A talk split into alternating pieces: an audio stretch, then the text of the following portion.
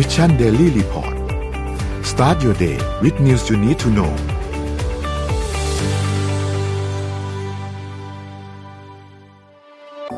สิ้นสุดการรอคอยกับ Back on Track Planner สมุดจดรุ่นใหม่ปี 2021 จาก Mission to the Moon ผมอยากชวนทุกท่านกลับมาจดบันทึกชีวิต เปลี่ยนตัวเองให้กลับมาดีที่สุดทำสิ่งนี้ไปพร้อมๆกัน Back on Track สู่เส้นทางที่คุณอยากได้ สามารถดูรายละเอียดได้ในเว็บไซต์ของ Mission to the Moon ขอบคุณครับ สวัสดีครับยินดีต้อนรับเข้าสู่ Mission Daily Report ประจำวันที่ 4 พฤศจิกายน 2020 นะครับ วันนี้อยู่พวกเรา 3 คนตอน 7 โมงถึง 8 โมงเช้า สวัสดีพี่แท็บ สวัสดีพี่เอ็มครับ สวัสดีสวัสดีครับะนนท์สวัสดีค่ะ สวัสดีครับเอ็มวันนี้เราไปเริ่มต้นกันที่ตัวเลขก่อนเลยดีกว่าครับ เพราะวันนี้เราต้องติดตามการเลือกตั้งสหรัฐกันถูกต้องครับนะครับ เราไปที่ตัวเลขครับ ตัวเลขผู้ติดเชื้อทั่วโลกนะครับ อัปเดตจากจอห์นฮอปกินส์ตอนนี้ผู้ติดเชื้อทะลุ 47 ล้านไปแล้วนะครับ อยู่ที่ 47 ล้าน 7,194 คนนะครับ ตัวเลขผู้เสียชีวิตอยู่ที่1ล้าน2 8 3 5 8คน แล้วก็ตัวเลขผู้ที่รักษาหายแล้วนะครับ31ล้าน4 2 2 8 6 8คนครับ เราไปดูตัวเลขในไทยกันบ้างครับ ตัวเลขในไทยนะครับ เมื่อวานนี้ทางด้าน สบคเนี่ยได้รายงานพบผู้ติดเชื้อเพิ่มเติม 10 คนนะครับ 10 คนนี้เนี่ยมาจาก 9 ประเทศนะครับอยู่ในสเตทควอนตีนทั้งหมดนะครับมาจากบาเรนซาอุดิอาระเบียอาเซอร์ไบจานรัสเซียเช็กบังกลาเทศ ฝรั่งเศส แล้วก็เยอรมนีนะครับรวมแล้วเนี่ยสะสม 3,797 คนนะครับตัวเลขผู้เสียชีวิตยังคงอยู่ที่ 59 คนไม่มีเพิ่มเติม แล้วก็เมื่อวานนี้มีรักษาหายเพิ่มเติมมาอีก 10 คนนะครับรวมแล้วเนี่ยมี 133 คนที่กำลังรักษาตัวอยู่ที่โรงพยาบาลครับ เราไปเริ่มต้นกันที่ข่าวไหนดีครับ วันนี้นี่คืออัปเดตจากเอาสบข่าควเมื่อวานครับ อัปเดตทั่วโลกก่อนนะฮะโอเคครับเอ่อวันนี้เนี่ยตัวเลขเอ่อผู้ติดเชื้อของโควิด -19 เนี่ยนะครับ เป็นครั้งแรกที่เอ่อ moving average 7 วันนะฮะค่าเฉลี่ย7วันเนี่ยเกิน 5 0 0 0 0 0 คนนะฮะเพราะฉะนั้นตัวเลขเราจะเห็นผู้ติดเชื้อ 50 ล้านคนเนี่ยอีกไม่นานนะอีกอีกอีกไม่กี่วันก็จะเห็นแล้วนะครับเพราะตอนนี้นี่ก็ 47 ล้านคนเข้าไปแล้วใช่ไหมครับเอ่อ ที่อาร์เจนตินาอาร์เจนตินาเมื่อวานนี้มีข่าวว่าจะตกลงที่จะ import นะฮะเอ่อตัววัคซีนโควิด -19 ที่ชื่อว่า Sputnik 5 เนี่ยนะของรัสมาเซียใช้อ่านะฮะสิบล้านโดสนะครับ เอามาใช้ก่อนเพราะว่าสถานการณ์ที่อาร์เจนตินาเนี่ยไม่ค่อยดีเท่าไหร่นะฮะแล้วก็ที่อื่นก็ยังวัคซีนตัวอื่นก็ยังดูไม่ค่อยมีความหวังต้องยังยังต้องใช้เวลานะครับมีความหวังมีความหวังแต่ว่ายังต้องใช้เวลาสักระยะหนึ่งนะครับเอ่อมีข่าวมาเมื่อวานนี้จาก University of Colorado ที่เดนเวอร์นะบอกว่ามีหลักฐานยืนยันว่าตัวเชื้อโควิด -19 เนี่ยไปทำให้ระดับการรับออกซิเจนของเลือดเนี่ยต่ำลงนะครับแล้วก็กว่าจะเลือดมันเอ่อเม็ดเลือดแดงกว่าจะซ่อมแซมตัวเองได้เนี่ยมันต้องใช้เวลา 120 วันนะฮะค่ะนี่เป็นสาเหตุว่าทำไมอาการต่างๆโควิด -19 ของหลายๆคนเนี่ยถึงอยู่ไปถึง 4 เดือนอืมเป็นอย่างน้อย ยกตัวอย่างเช่นบางคนเนี่ยก็ ไม่รับรู้รสชาติอาหารเลยนะ4เดือนอืมอะไรแบบนี้ต้นเนี่ยนะครับ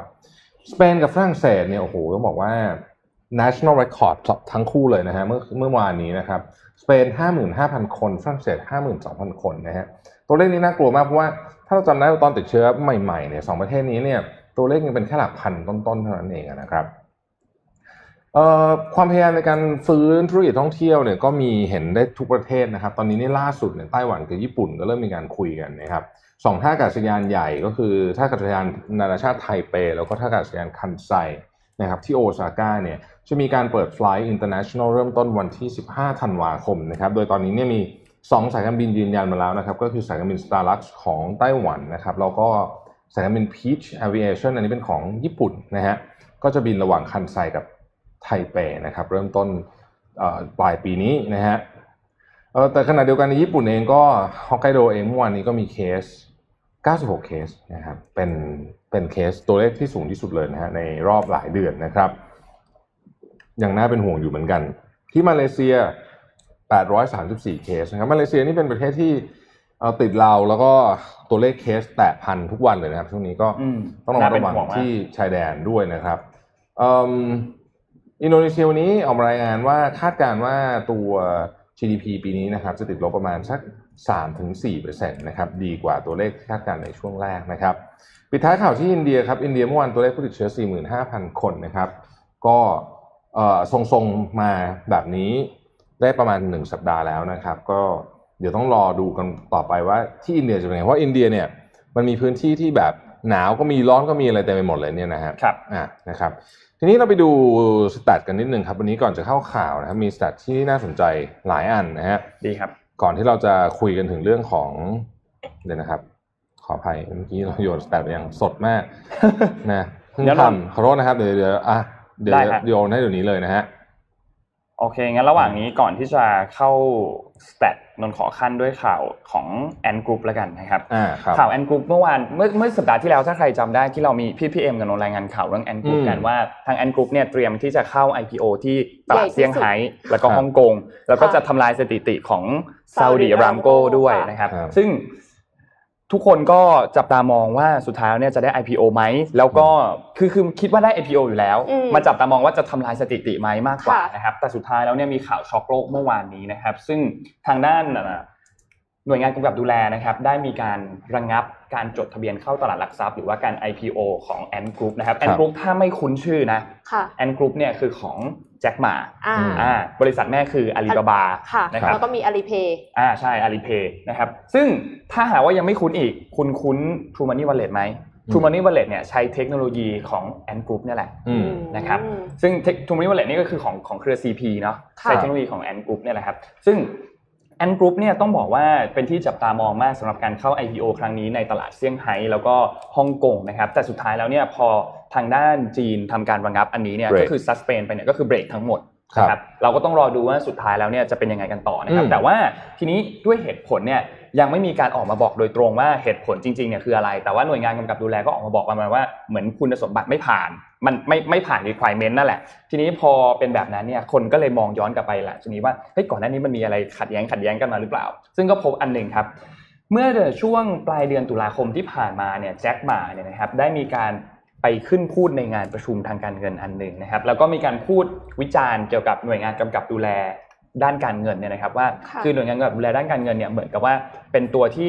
ฉุดทำให้เทคโนโลยีเนี่ยมันไม่ไปข้างหน้าเหมือนแบบมันมันไปไปด้วยกันด้วยสปีดที่ไม่เท่ากัน มันก็เลยช้ากว่านะครับก็ทำให้เทคโนโลยีเนี่ยเหมือนนวัตกรรมต่างๆเนี่ยไม่ได้ถูกอัปเดตไม่ได้ถูกทำให้มันทันสมัยเท่าที่ควรอืมซึ่งอันนี้ก็เลยเป็นข้อหนึ่งที่หน่วยงานกำกับดูแลอาจจะนะ ทำให้เหมือนมีแบบเขาเรียกว่าอะไรกระตุกหนวดเสืออมเหมือนมีความขัดแย้งกันบางอย่าง ก็เลยทำให้อย่างที่บอกนี่แหละครับสุดท้ายก็ถูก suspend ไปนะครับเพราะว่าครับเมื่อวันจันทร์ที่ผ่านมาวันที่ 2 พฤศจิกาเนี่ยทางด้านหน่วยงานกำกับดูแลกับเอ่อกลุ่มผู้บริหารรวมถึงแจ็คหมาด้วยเนี่ยก็ได้มีการเข้าไปประชุมกันด้วย แต่ว่าเขาไม่ได้มีการสรุปออกมาว่าการประชุมครั้งนี้เนี่ยมีการแถลงข่าวมาประชุมกันเรื่องอะไรไม่ได้มีการสรุปอืมแต่ว่าอย่างที่เราเห็นครับหลังจากนั้นหนึ่งวันก็มีการ สั่งแบนไป ซึ่งเป็นเรื่องที่ช็อกโลกมากๆ เพราะว่าไม่ไม่ไม่เคยมีการเบรก IPO sizing ขนาดนี้มาก่อนในประวัติศาสตร์ใช่ของครับการเงินเท่าที่ผมจำได้เนี่ยนะครับ ให้ดูหุ้นของ Alibaba ที่เทรดอยู่ที่ NYSE นะครับภาพ T2 นะครับหุ้น Alibaba เมื่อวานนี้ปรับตัวลดลงเอาไปต่ำสุดเนี่ยนี่เกือบ10%นะฮะแต่ว่าขยับขึ้นเล็กน้อยอยู่ที่ 8%ซึ่งลงเยอะมากนะฮะ market cap หายไปวันเดียวเนี่ยอืม10%มีอีกข่าวหนึ่งเสริมให้นนท์นะครับก็คือบอกว่าจริงๆแล้วเนี่ยอืมอีกเรื่องหนึ่งที่เขาคาดการณ์ก็คือว่าวันนั้นน่ะที่ Financial Summit ที่เซี่ยงไฮ้นะครับวันที่ 24 ตุลาคมนะฮะที่แจ็คหมาไปพูดเนี่ยสิ่งที่แจ็คหมาพูดอีกอันหนึ่งก็คือแจ็คหมาวิพากษ์วิจารณ์เอ่อธนาคารขนาดใหญ่ของรัฐอืมนะฮะว่าเอิ่มแบบทำงานไร้ไม่มีประสิทธิภาพนะฮะเราก็เป็นแบบโบราณอะนะครับ อะไรอย่างเงี้ยแต่แต่อย่าลืมว่าธนาคารขนาดใหญ่ของรัฐของจีนเนี่ยนะครับ มีความสัมพันธ์แนบแน่นกับพรรคคอมมิวนิสต์จีนอย่างมากเลยแนบแน่นครับครับเชื่อว่านี่เป็นการ ต้องใช้คำว่าลงดะ หรือการทำให้เห็นเป็นตัวอย่างเลยนะอืมของรัฐบาลจีนนะครับ ว่าเอ่อบางอย่างเนี่ยเขาก็อาจจะรับไม่ได้เหมือนกันณขณะนี้สถานภาพของแอนกรุ๊ปจะได้ IPO หรือไม่ยังไม่มีใครรู้ ยังไม่มีใครรู้ครับยังไม่มีใครรู้นะครับ แต่ว่าเรื่องนี้เป็นข่าวใหญ่มากๆทีเดียวนะครับ นักวิเคราะห์นี่ก็โอ้โหพยายามจะไปค้นกันมามากมาย ก็เชื่อว่าเป็นเรื่องเกี่ยวข้องที่เกี่ยวข้องกับการขัดแย้งกับรัฐบาลนี่แหละใช่นะครัที่บน่าสงสัยอีกอันหนึ่งก็คืออาลีบาบาเนี่ยเข้าอยู่ในตลาดหุ้นที่นิวยอร์กใช่ไหมอืมแต่ว่า Ant Group เนี่ยกลับไม่เข้าไป IPO ที่ตลาดนิวยอร์กใช่อันเนี้ยก็น่าสงสัยเหมือนกัน แต่ว่าโอเคก็พอจะเข้าใจได้ เพราะว่าสหรัฐกับมันฮึ่มๆจีนกันอยู่กำลังแบบไงตอนนั้นมีปัญหากันอยู่กำลังมีปัญหากันอยู่นะก็เลยไม่อยากให้มีเรื่องนี้เป็นประเด็นที่มีการอืมขัดแย้งขึ้นมาอีกประเด็นหนึ่งนะครับเพื่อให้ทุกท่านนึกภาพออกว่า Ant Group นี่ใหญ่ขนาดไหนเนี่ยนะครับ Ant Group เนี่ยเมื่อปีนี้ปีเดียวนะ ตั้งแต่เดือนหนึ่งถึงเดือนหกเนี่ยนะครับครับ process transaction ไปทั้งหมด 17 ล้านล้านเหรียญสหรัฐนะฮะแซงหน้าวีซ่ากับ Mastercard ไปเรียบร้อยแล้วค่ะนี่คือความใหญ่นะฮะโอเคเพราะฉะนั้นเนี่ยตอนนี้ก็คือถ้าถ้าพูดถึงเป็น payment house เนี่ยนะครับ อันนี้ครับคือใหญ่ที่สุดในโลกค่ะนะฮะการที่ไม่ได้ IPO เนี่ยโอ้ถือว่าเป็นเรื่องที่ผิดคาดจริงช็อกช็อกโลกมากคิดคือทุกช็อกสำนักมากข่าวลงอันแบบนะฮะอันใหญ่สุด ถ้าไม่มีเรื่องเลือกตั้งสหรัฐในเรื่องนี้อาจจะใหญ่ที่สุดเลยนะใช่ฮะอาทีนี้เราไปดู stat กันนิดหนึ่งนะครับครับ ปีนี้เนี่ยนะครับเป็นปีที่การเลือกตั้งสหรัฐเนี่ยนะต้องบอกว่าเอ่อ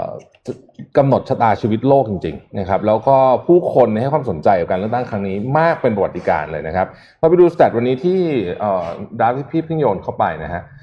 ไปดูว่าประเทศส่วนใหญ่เนี่ยเขาออกมาใช้สิทธิ์กันประมาณกี่เปอร์เซ็นต์ค่ะนะอันนี้น่าอันนี้น่าสนใจนะฮะในปี 2016 เนี่ยนะครับเอ่อชาวสหรัฐเนี่ยออกมาใช้สิทธิ์กัน 55%นะอือฮึน้อยมากเลยนะครับสวีเดนเนี่ย 82%นะฮะ เบลเยียมเนี่ย77%อิสราเอล77%เยอรมัน 69%เกาหลีใต้ 66%นครับะฮะสหรัฐนี่ 50 กว่า แต่คราวนี้คิดว่าเยอะกว่านั้นเยอะเลยอ่าเพราะว่าเฉพาะล่วงหน้านะครับเฉพาะล่วงหน้าอย่างเดียวเนี่ยนะฮะร้อยล้านแล้วนะครับค่ะหนึ่งร้อยล้านโหวตแล้วนะครับ ที่มาล่วงหน้าอย่างเดียวนะครับอะไปภาพถัดไปนะครับ อันนี้ก็น่าสนใจมันคล้ายๆกับการเลือกตั้งคราวที่แล้วที่ฮิลลารีคลินตันแพ้ไปเนี่ยนะฮะเอ่อหลายคนที่เขาโพลเขาไปถามอะ ว่าคุณจะเลือกใครเนี่ย หลายคนเขามักจะตอนตอนนั้นทรัมป์ก็ชื่อเสียงไม่ค่อยดีแบบนี้แหละอ่านะเอ่อก็เลยตัดสินใจตอบฮิลลารีไปแต่จริงๆอาจจะเลือกทรัมป์อืมนะครับแล้วก็ข้อมูลนี้ก็เป็นก็เป็นประมาณนั้นก็คือว่าคนที่ support ทรัมป์จริงๆอะตัดสินใจจะไปเลือกทรัมป์เนี่ยในวันเลือกตั้งจริงก็คือวันเมื่อคืนนี้นะจริงๆวันนี้แหละจริงๆยังไม่จบยังไม่ยังไม่ปิดหีบทุกที่นะครับ อันนี้ให้ดูนะฮะเดี๋ยววันนี้มีข่าว Apple ให้ดูนี้ก่อนนะครับว่าอันนี้เอ่อรายได้ revenue ของ Apple เป็นไงบ้าง เอ่อ MacBook เนี่ยที่เราจะใช้กันอยู่เนี่ยนะฮะเอ่อเคยเป็น revenue ถึง 86%เลยนะเครื่อง Mac อะของค่ะของ Apple นะครับ แต่ว่ามันค่อยๆลดลงมาปัจจุบันเนี้ยเหลืออยู่แค่ 10%เท่านั้นเองนะครับเอ่ออย่างไรก็ดีนะครับ มันก็ยังถือว่าเป็นเอ่อเรือธงอันหนึ่งของ Apple อยู่อ่านะใช่ครับให้ดูอีกภาพหนึ่งนะฮะเนื่องจากวันนี้เดี๋ยวจะมีข่าว Apple ให้ดูว่าการเติบโตของ Apple ในสองทศวรรษนี้เนี่ยมันน่าทึ่งขนาดไหนนะฮะที่เห็นนั่นน่ะคือ revenue นะฮะก้อนที่เป็น revenue นะฮะ เห็นไหมครับว่าเอ่อเครื่อง Mac หรืออะไรก็ไม่ได้ก็ไม่ได้เติบโตอะไรมากมาย ก็เป็นอัตราส่วนที่ขึ้นประมาณหนึ่งแต่ว่าหลักๆไอ้ก้อนสีคือ iPhone เขียวอะคือ iPhone นะฮะค่ะอืมนะฮะต้องถือว่าเป็นนวัตกรรมเปลี่ยนโลกที่แท้จริงจริงค่ะนะครับอืมอะอันนี้ความกลัวของคนอเมริกันนะครับสำหรับคนเจเนอเรชันถัดไปนะฮะแล้วก็สำหรับเรื่องของประชาธิปไตยในอเมริกาเป็นยังไงบ้างนะครับ คนที่กลัวมากที่สุดเลยเนี่ยนะคือคนเจเนอเรชันถัดไปเนี่ยจะสถานการณ์ของโลกสถานการณ์ของประเทศจะแย่ลงสำหรับคนอเมริกันนะครับ แล้วก็อันดับที่สองก็คือว่าเขากลัวว่าอเมริกาเนี่ยจะไม่เป็นประชาธิปไตยอีกต่อไปเดี๋ยวจะเล่าให้ฟังว่าทำไมนะฮะอันที่สามเนี่ยก็กลัวเรื่องโควิดนะครับ อันที่สี่เนี่ยกลัวว่าจะไม่สามารถพูดสิ่งที่ตัวเองคิดได้ ซึ่งน่าสนใจมากเพราะว่า freedom of speech ใช่ freedom of speech นี่ถือว่าเป็นสิ่งที่คนอเมริกันเขายึดถือค่ะอยู่เป็นชีวิตจิตใจเลยทีเดียว นะครับตอนที่ห้าก็คือว่ากลัวเรื่องของภาวะโลกร้อนนะฮะซึ่งก็ถือว่าเป็นอันสิ่งที่ดีนะเพราะว่าการที่ประชาชนกลัวเรื่องภาวะโลกร้อนเนี่ยก็จะไปกดดันตัวรัฐบาลเองด้วยนะครับครับอีกภาพหนึ่งนะครับอันนี้ให้ดูว่าตัวสำนักข่าวใหญ่ๆทั้งหมดของสหรัฐอเมริกา ซึ่งในที่นี้เนี่ยมีทั้งหมด 54สำนักข่าวเนี่ยเอ็นเอียงไปทางไหนมากกว่ากันนะครับไปทางโจไบเดนสัก47นะฮะโดนัลด์ทรัมป์นี่โอ้7เท่านั้นเองนะฮะค่ะก็ก็ นั่นแหละเขาถึงถึงถึงพูดเรื่อง fake news fake news เป็นประจำนะฮะไปถามประชาชนของประเทศอื่นบ้างนะครับ คิดว่าใครจะชนะการเลือกตั้งครั้งนี้นะน่าสนใจนะครับ ที่รัสเซียเนี่ย เชื่อว่าทรัมป์จะชนะนะนะฮะพวกนี้น่าสนใจมาก อินเดียก็พอๆกันนะครับ อังกฤษนะฮะพันธมิตรใหญ่เลยของสหรัฐอเมริกาก็ครึ่งๆนะครับครึ่งครึ่งๆแต่ว่าพอมาทางเอเชียเนี่ยเห็นไหมมาทางเอเชียเนี่ยจะจะคิดว่าไบเดนจะมีโอกาสชนะมากกว่านะครับ เอาล่ะ นี่เป็น สรุปคร่าวๆของสแตทเราในวันนี้นะครับขออนุญาตพาทุกท่านเข้าสู่เอ่อการเรียกว่าติดตามนะการเลือกตั้งการเลือกตั้งสหรัฐปี 2020 นะครับ ผมเล่าเร็วๆแบบนี้ก่อนนะครับ ตอนนี้เนี่ยรัฐหนึ่งที่เราค่อนข้างจะเห็นแน่ใจแล้วว่ามีปัญหาแน่นอนนะฮะแล้วครัก็บจะมีการฟ้องร้องกันอย่างดุเดือด แล้วก็ทีมกฎหมายของทั้ง Republican และ Democrat เนี่ยได้ลงพื้นที่ไปเตรียมตัวเรียบร้อยแล้วเลยนะครับ ต้องใช้คำนี้นะครับ ก็คือ Pennsylvania นะฮะอ่าเอาแน่นะครับที่นี่เพราะว่ามีการตัดสินจากศาลสูงให้นับ คะแนนของบัตรเอ่อบางส่วนที่โดนัลด์ทรัมป์คิดว่าไม่ควรจะถูกนับแล้วเป็นต้นนะฮะอืมผมเล่าอย่างนี้ก่อนคือจริงๆแล้วเนี่ยในสหรัฐอเมริกาเนี่ยเวลาส่งจดหมายไปเนี่ยนะฮะมันจะมีสองแบบ แบบที่หนึ่งก็คือ อะไรก็ไม่รู้แหละ คุณต้องถึงจดหมายเนี่ยต้องถึงก่อนวันที่สามครับนะฮะอีกอันนึงก็คือไม่เป็นไรขอให้ประทับตาส่งอะเวลาคุณมันจะประทับตาบนสแตมป์ใช่ไหมอ่าฮะส่งก่อนวันที่สามถือเป็นใช้ได้มาวันไหนก็ได้นะครับโอเคเพราะฉะนั้นเนี่ย ก็จะมีการถกเถียงกันแต่ละรัฐก็จะมีกฎเรื่องนี้ไม่เหมือนกันนะคครัรับบอันนั้นคืออันที่หนึ่งนะครับ อันที่สองนะครับ หลายท่านอาจจะไม่รู้ผมเล่าให้เป็นประวัติให้ฟังโจไบเดนนะโจไบเดนเนี่ยเป็นจริง ๆ แล้วเป็นคนเกิดที่เพนซิลเวเนียนะครับอ๋อแต่ว่าย้ายไปอยู่ที่เดลาแวร์นะฮะแล้วก็โจไบเดนนี่มีมีมีชีวิตครอบครัวที่ค่อนข้างน่าสงสารนะคือตอนโจไบเดนในวัยหนุ่มเนี่ยนะครับ ก็มีลูกชายสองคนแล้วก็ลูกสาวหนึ่งคนนะครับ แล้วก็เอ่อ ภรรยาแต่งงานกันเนี่ยเอ่อตอนสักสามสิบนิดๆเองมั้งตอนนั้นก็ยังยังยังยังยังเป็นหนุ่มเลยเนี่ยนะฮะก็เกิดอุบัติเหตุรถยนต์นะครับอ๋อภรรยาและลูกสาวเนี่ยเสียชีวิต แล้วก็ลูกชายสองคนรวมถึงฮันเตอร์ไบเดนด้วยเนี่ยคือวันที่พ่อมาสาบานตนเข้ารับตำแหน่งเป็นวุฒิสมาชิกของเดลาแวร์นี่คือนอนรถเข็นมานะฮะเป็นภาพถ่ายที่ที่คนจำได้มากเลยนะฮะแล้วในที่สุดหลังจากนั้นเนี่ย ลูกชายคนโตนะครับอะอันหลังจากนั้นนี่คือผ่านไปอีกนานเลยนะครับ ก็เสียชีวิตจากเนื้องอกในสมองหรืออะไรสักอย่างเกี่ยวกับโรคในสมองนี่แหละนะครับ ก็ถือว่าเป็นเขาเขาเขาค่อนข้างจะ tragedy คือแล้วเขาเป็นพ่อเลี้ยงเดี่ยวมาตลอดอืมค่ะนะฮะเป็นสมาชิกวุฒิสภาของเดลาแวร์อยู่ 36 ปีนะครับ ก่อนจะมาชิงตำแหน่งเอ่อตัวแทนเดโมแครตเข้าชิงตำแหน่งประธานาธิบดีคู่สู้กับโอบามานั่นแหละในที่สุดก็แพ้โอบามาไปครับค่ะนะครับ แต่โอบามาก็เลือกเขากลับขึ้นมาอ๋อเป็นรองประธานาธิบดีนะนี่คือสปิริตของของของพรรคการเมืองแล้วผมว่าก็ก็เป็นสิ่งที่ดีนะฮะก็คือตอนแรกก็คือสู้กันเละเลยนะโอ้โหอ่าดีเบตด่ากันเละเลยนะฮะเสร็จแล้วพอเอ่อได้ละอ่าโอบามาได้เป็นละเขาก็เลือกโจไบเดนเนี่ยทำงานร่วมเป็นกันคู่เอ่อหูนะครับ แล้วก็อยู่กับโอบามาแปดปีต้องบอกว่าเอ่อมีภาพน่ารักน่ารักเยอะมากเขาเรียกว่าเป็นคนที่โอบามาสนิทมากก็จะเห็นเขาเอ่อกอดคอกันมี ช่วยเหลืออะไรกันเยอะมาก ๆ เลยเนี่ยนะครับ ตัวเอ่อโจไบเดนเองเนี่ยตั้งใจจะวางมือแล้วครับนะฮะตอนที่โอบามากับเขาลงจากตำแหน่ง แต่ว่าเขาบอกว่าเขาวางมือไม่ได้ก็เพราะว่าโดนัลด์ทรัมป์นี่แหละเพราะว่าโดนัลด์ทรัมป์จะทำให้ประเทศอเมริกา ไม่กลายไม่เป็นอเมริกาอีกอืมต่อไปนะครับเขาถึงต้องกลับมาแข่งเป็นเอ่อชิงตำแหน่งประธานาธิบดีในวัย 77 ปีครับนะซึ่งเขาบอกจริงๆเขาก็ควรจะต้องวางมือแล้วค่ะนะฮะคือต้องบอกว่าทั้งคู่ได้ละอายุเยอะทั้งคู่นะอายุเยอะทั้งคู่ ถ้าเกิดว่าโดนัลด์ทรัมป์ได้เป็นเนี่ยนะครับเอ่อไม่ใช่โดนัลด์ทรัมป์โจไบเดนได้เป็นเนี่ยนะจะเป็นจะเป็นประธานาธิบดีที่อายุเยอะที่สุดนะฮะอ๋อในประวัติศาสตร์ของสหรัฐอเมริกาที่เข้ารับตำแหน่งครับนะฮะค่ะอืมเอ่อไหนๆพี่แท็บพูดถึง Apple แล้วไปที่ข่าว Apple กันเลยดีกว่านะคะ ขอภาพ M 4.1 ค่ะ Apple ประกาศผลประกอบการไตรมาสที่ 4 นะคะ ในปี 2020 คือของ Apple เนี่ยมันจะนับถัดไปนิดนึงนะคะอ่าหนึ่งไตรมาส เพราะฉะนั้นเนี่ยไตรมาสที่ 4 ก็คือช่วงมิถุนายนถึงสิงหาคมนะคะครับมีรายได้ราว 65,000 ล้านดอลลาร์สหรัฐนะคะ พร้อมกำไรกว่า 13,000 ล้านดอลลาร์สหรัฐ รายได้ยังเติบโตเมื่อเทียบกับปีก่อนนะคะกำไรลดลงเล็กน้อย แต่ว่าก็ยังสูงกว่าที่นักลงทุนคาดการไว้นะคะ ในส่วนของแต่ละ ว่ารายได้ของ Apple เนี่ยมาจากไหนบ้างนะคะ ก็ iPhone ตะกี้นี้สีเขียวใหญ่มากเลยนะคะ แต่ว่า iPhone ปีนี้เนี่ยลดลงเมื่อเทียบกับปีที่แล้วนะคะ อ่า เนื่องจากว่า iPhone 12 ยังไม่เปิดจอง อ่าใช่รออยู่รออยู่อ่า อืม นนท์รออยู่นะคะ ไม่ไม่รอไม่รอไม่ซื้ออ๋อแต่ยังไม่ซื้อค่ะก็คือรายได้ของ iPhone 12 เนี่ยจะไปนับในไตรมาสถัดไปนะคะ แล้วก็คอมพิวเตอร์ Mac wearables อย่างเช่น Apple Watch หรือว่าแล้วก็อุปกรณ์ในบ้านอุปกรณ์เสริมบริการต่างๆ รวมไปถึง iPad เนี่ยเพิ่มขึ้นจากไตรมาสเดียวกันของปีที่แล้วนะคะ แต่ที่สำคัญเลยค่ะ ที่ตะกี้นี้พี่แทบบอกว่าเมื่อก่อนเนี่ยคอมพิวเตอร์ MacBook เนี่ยมันเป็นแบบ มันเป็นรายได้หลักของ Apple เลย ตอนนี้ถึงแม้ว่าจะไม่ได้เป็นรายได้หลัก แต่เพิ่มขึ้นมาสูงสุดเป็นประวัติการเลยนะคะ เพิ่มขึ้นจากไตรมาสเดียวกันของปี 2019เนี่ยถึงเกือบม30%ตอนไตรมาสที่ 4 ปี 2020 เนี่ย มีรายได้เฉพาะจากคอมพิวเตอร์อย่างเดียวเนี่ย 9,000 ล้านดอลลาร์ โอ้โห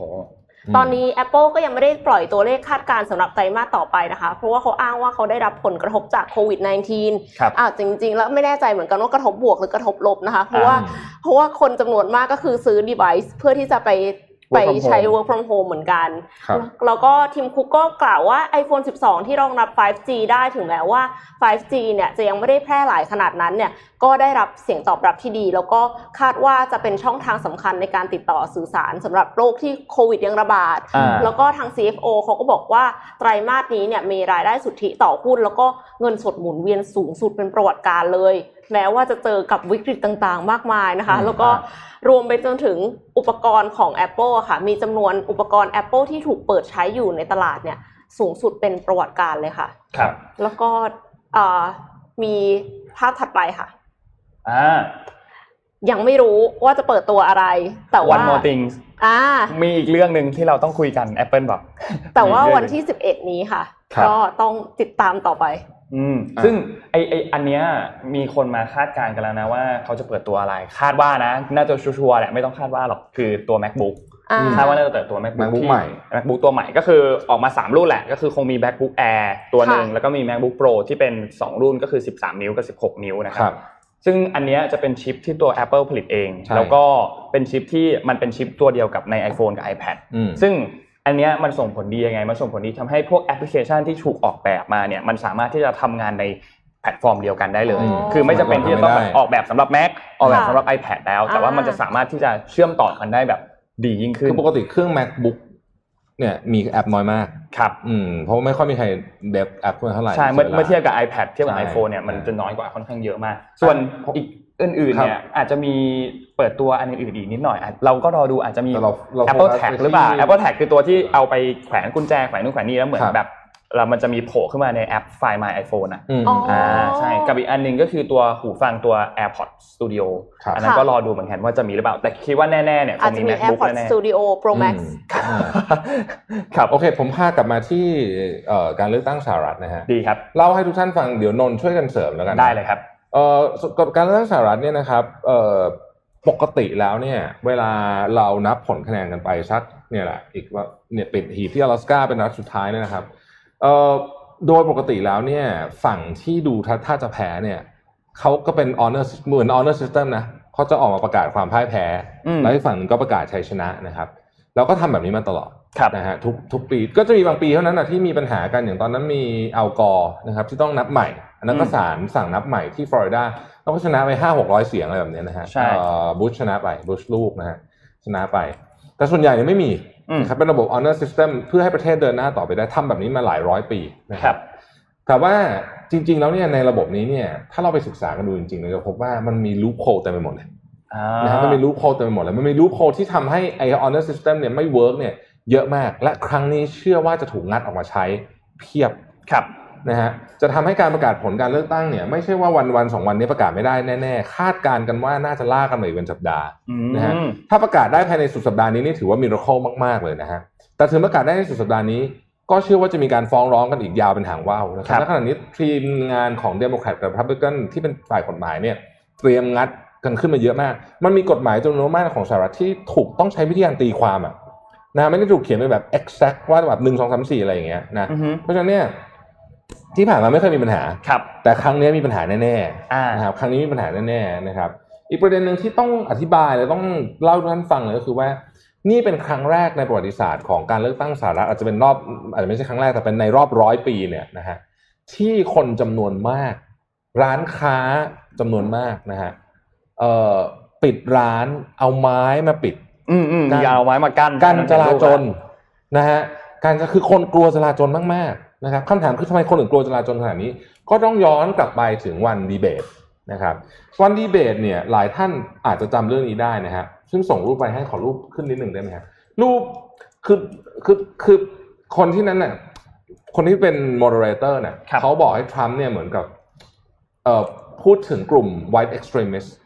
มคือพวกหัวรุนแรงขวาจัดเนี่ยนะฮะติดลูกหัวรุนแรงขวาจัดติดอาวุธเนี่ยที่แบบคลั่งผิวขาวเนี่ยนะฮะ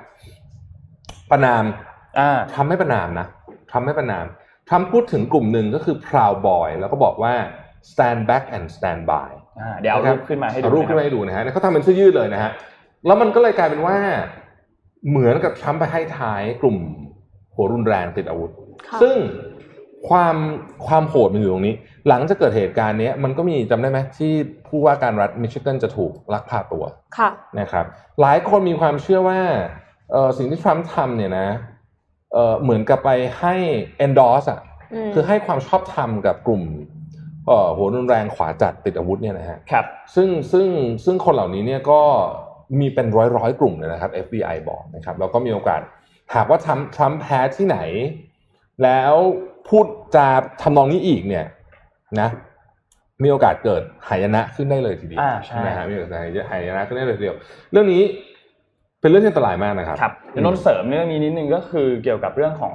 การตัดสิน เพราะว่าถ้าหากว่าในรัฐไหนที่มีปัญหาเนี่ยก็มีแนวโน้มสูงมากที่ทั้งโดนัลด์ทรัมป์ทั้งโจไบเดนเนี่ยอาจจะมีการฟ้องร้อง แล้วเรื่องอาจจะต้องไปถึงที่ศาลสูงสุดก็คือ Supreme Court นะครับอืมซึ่ง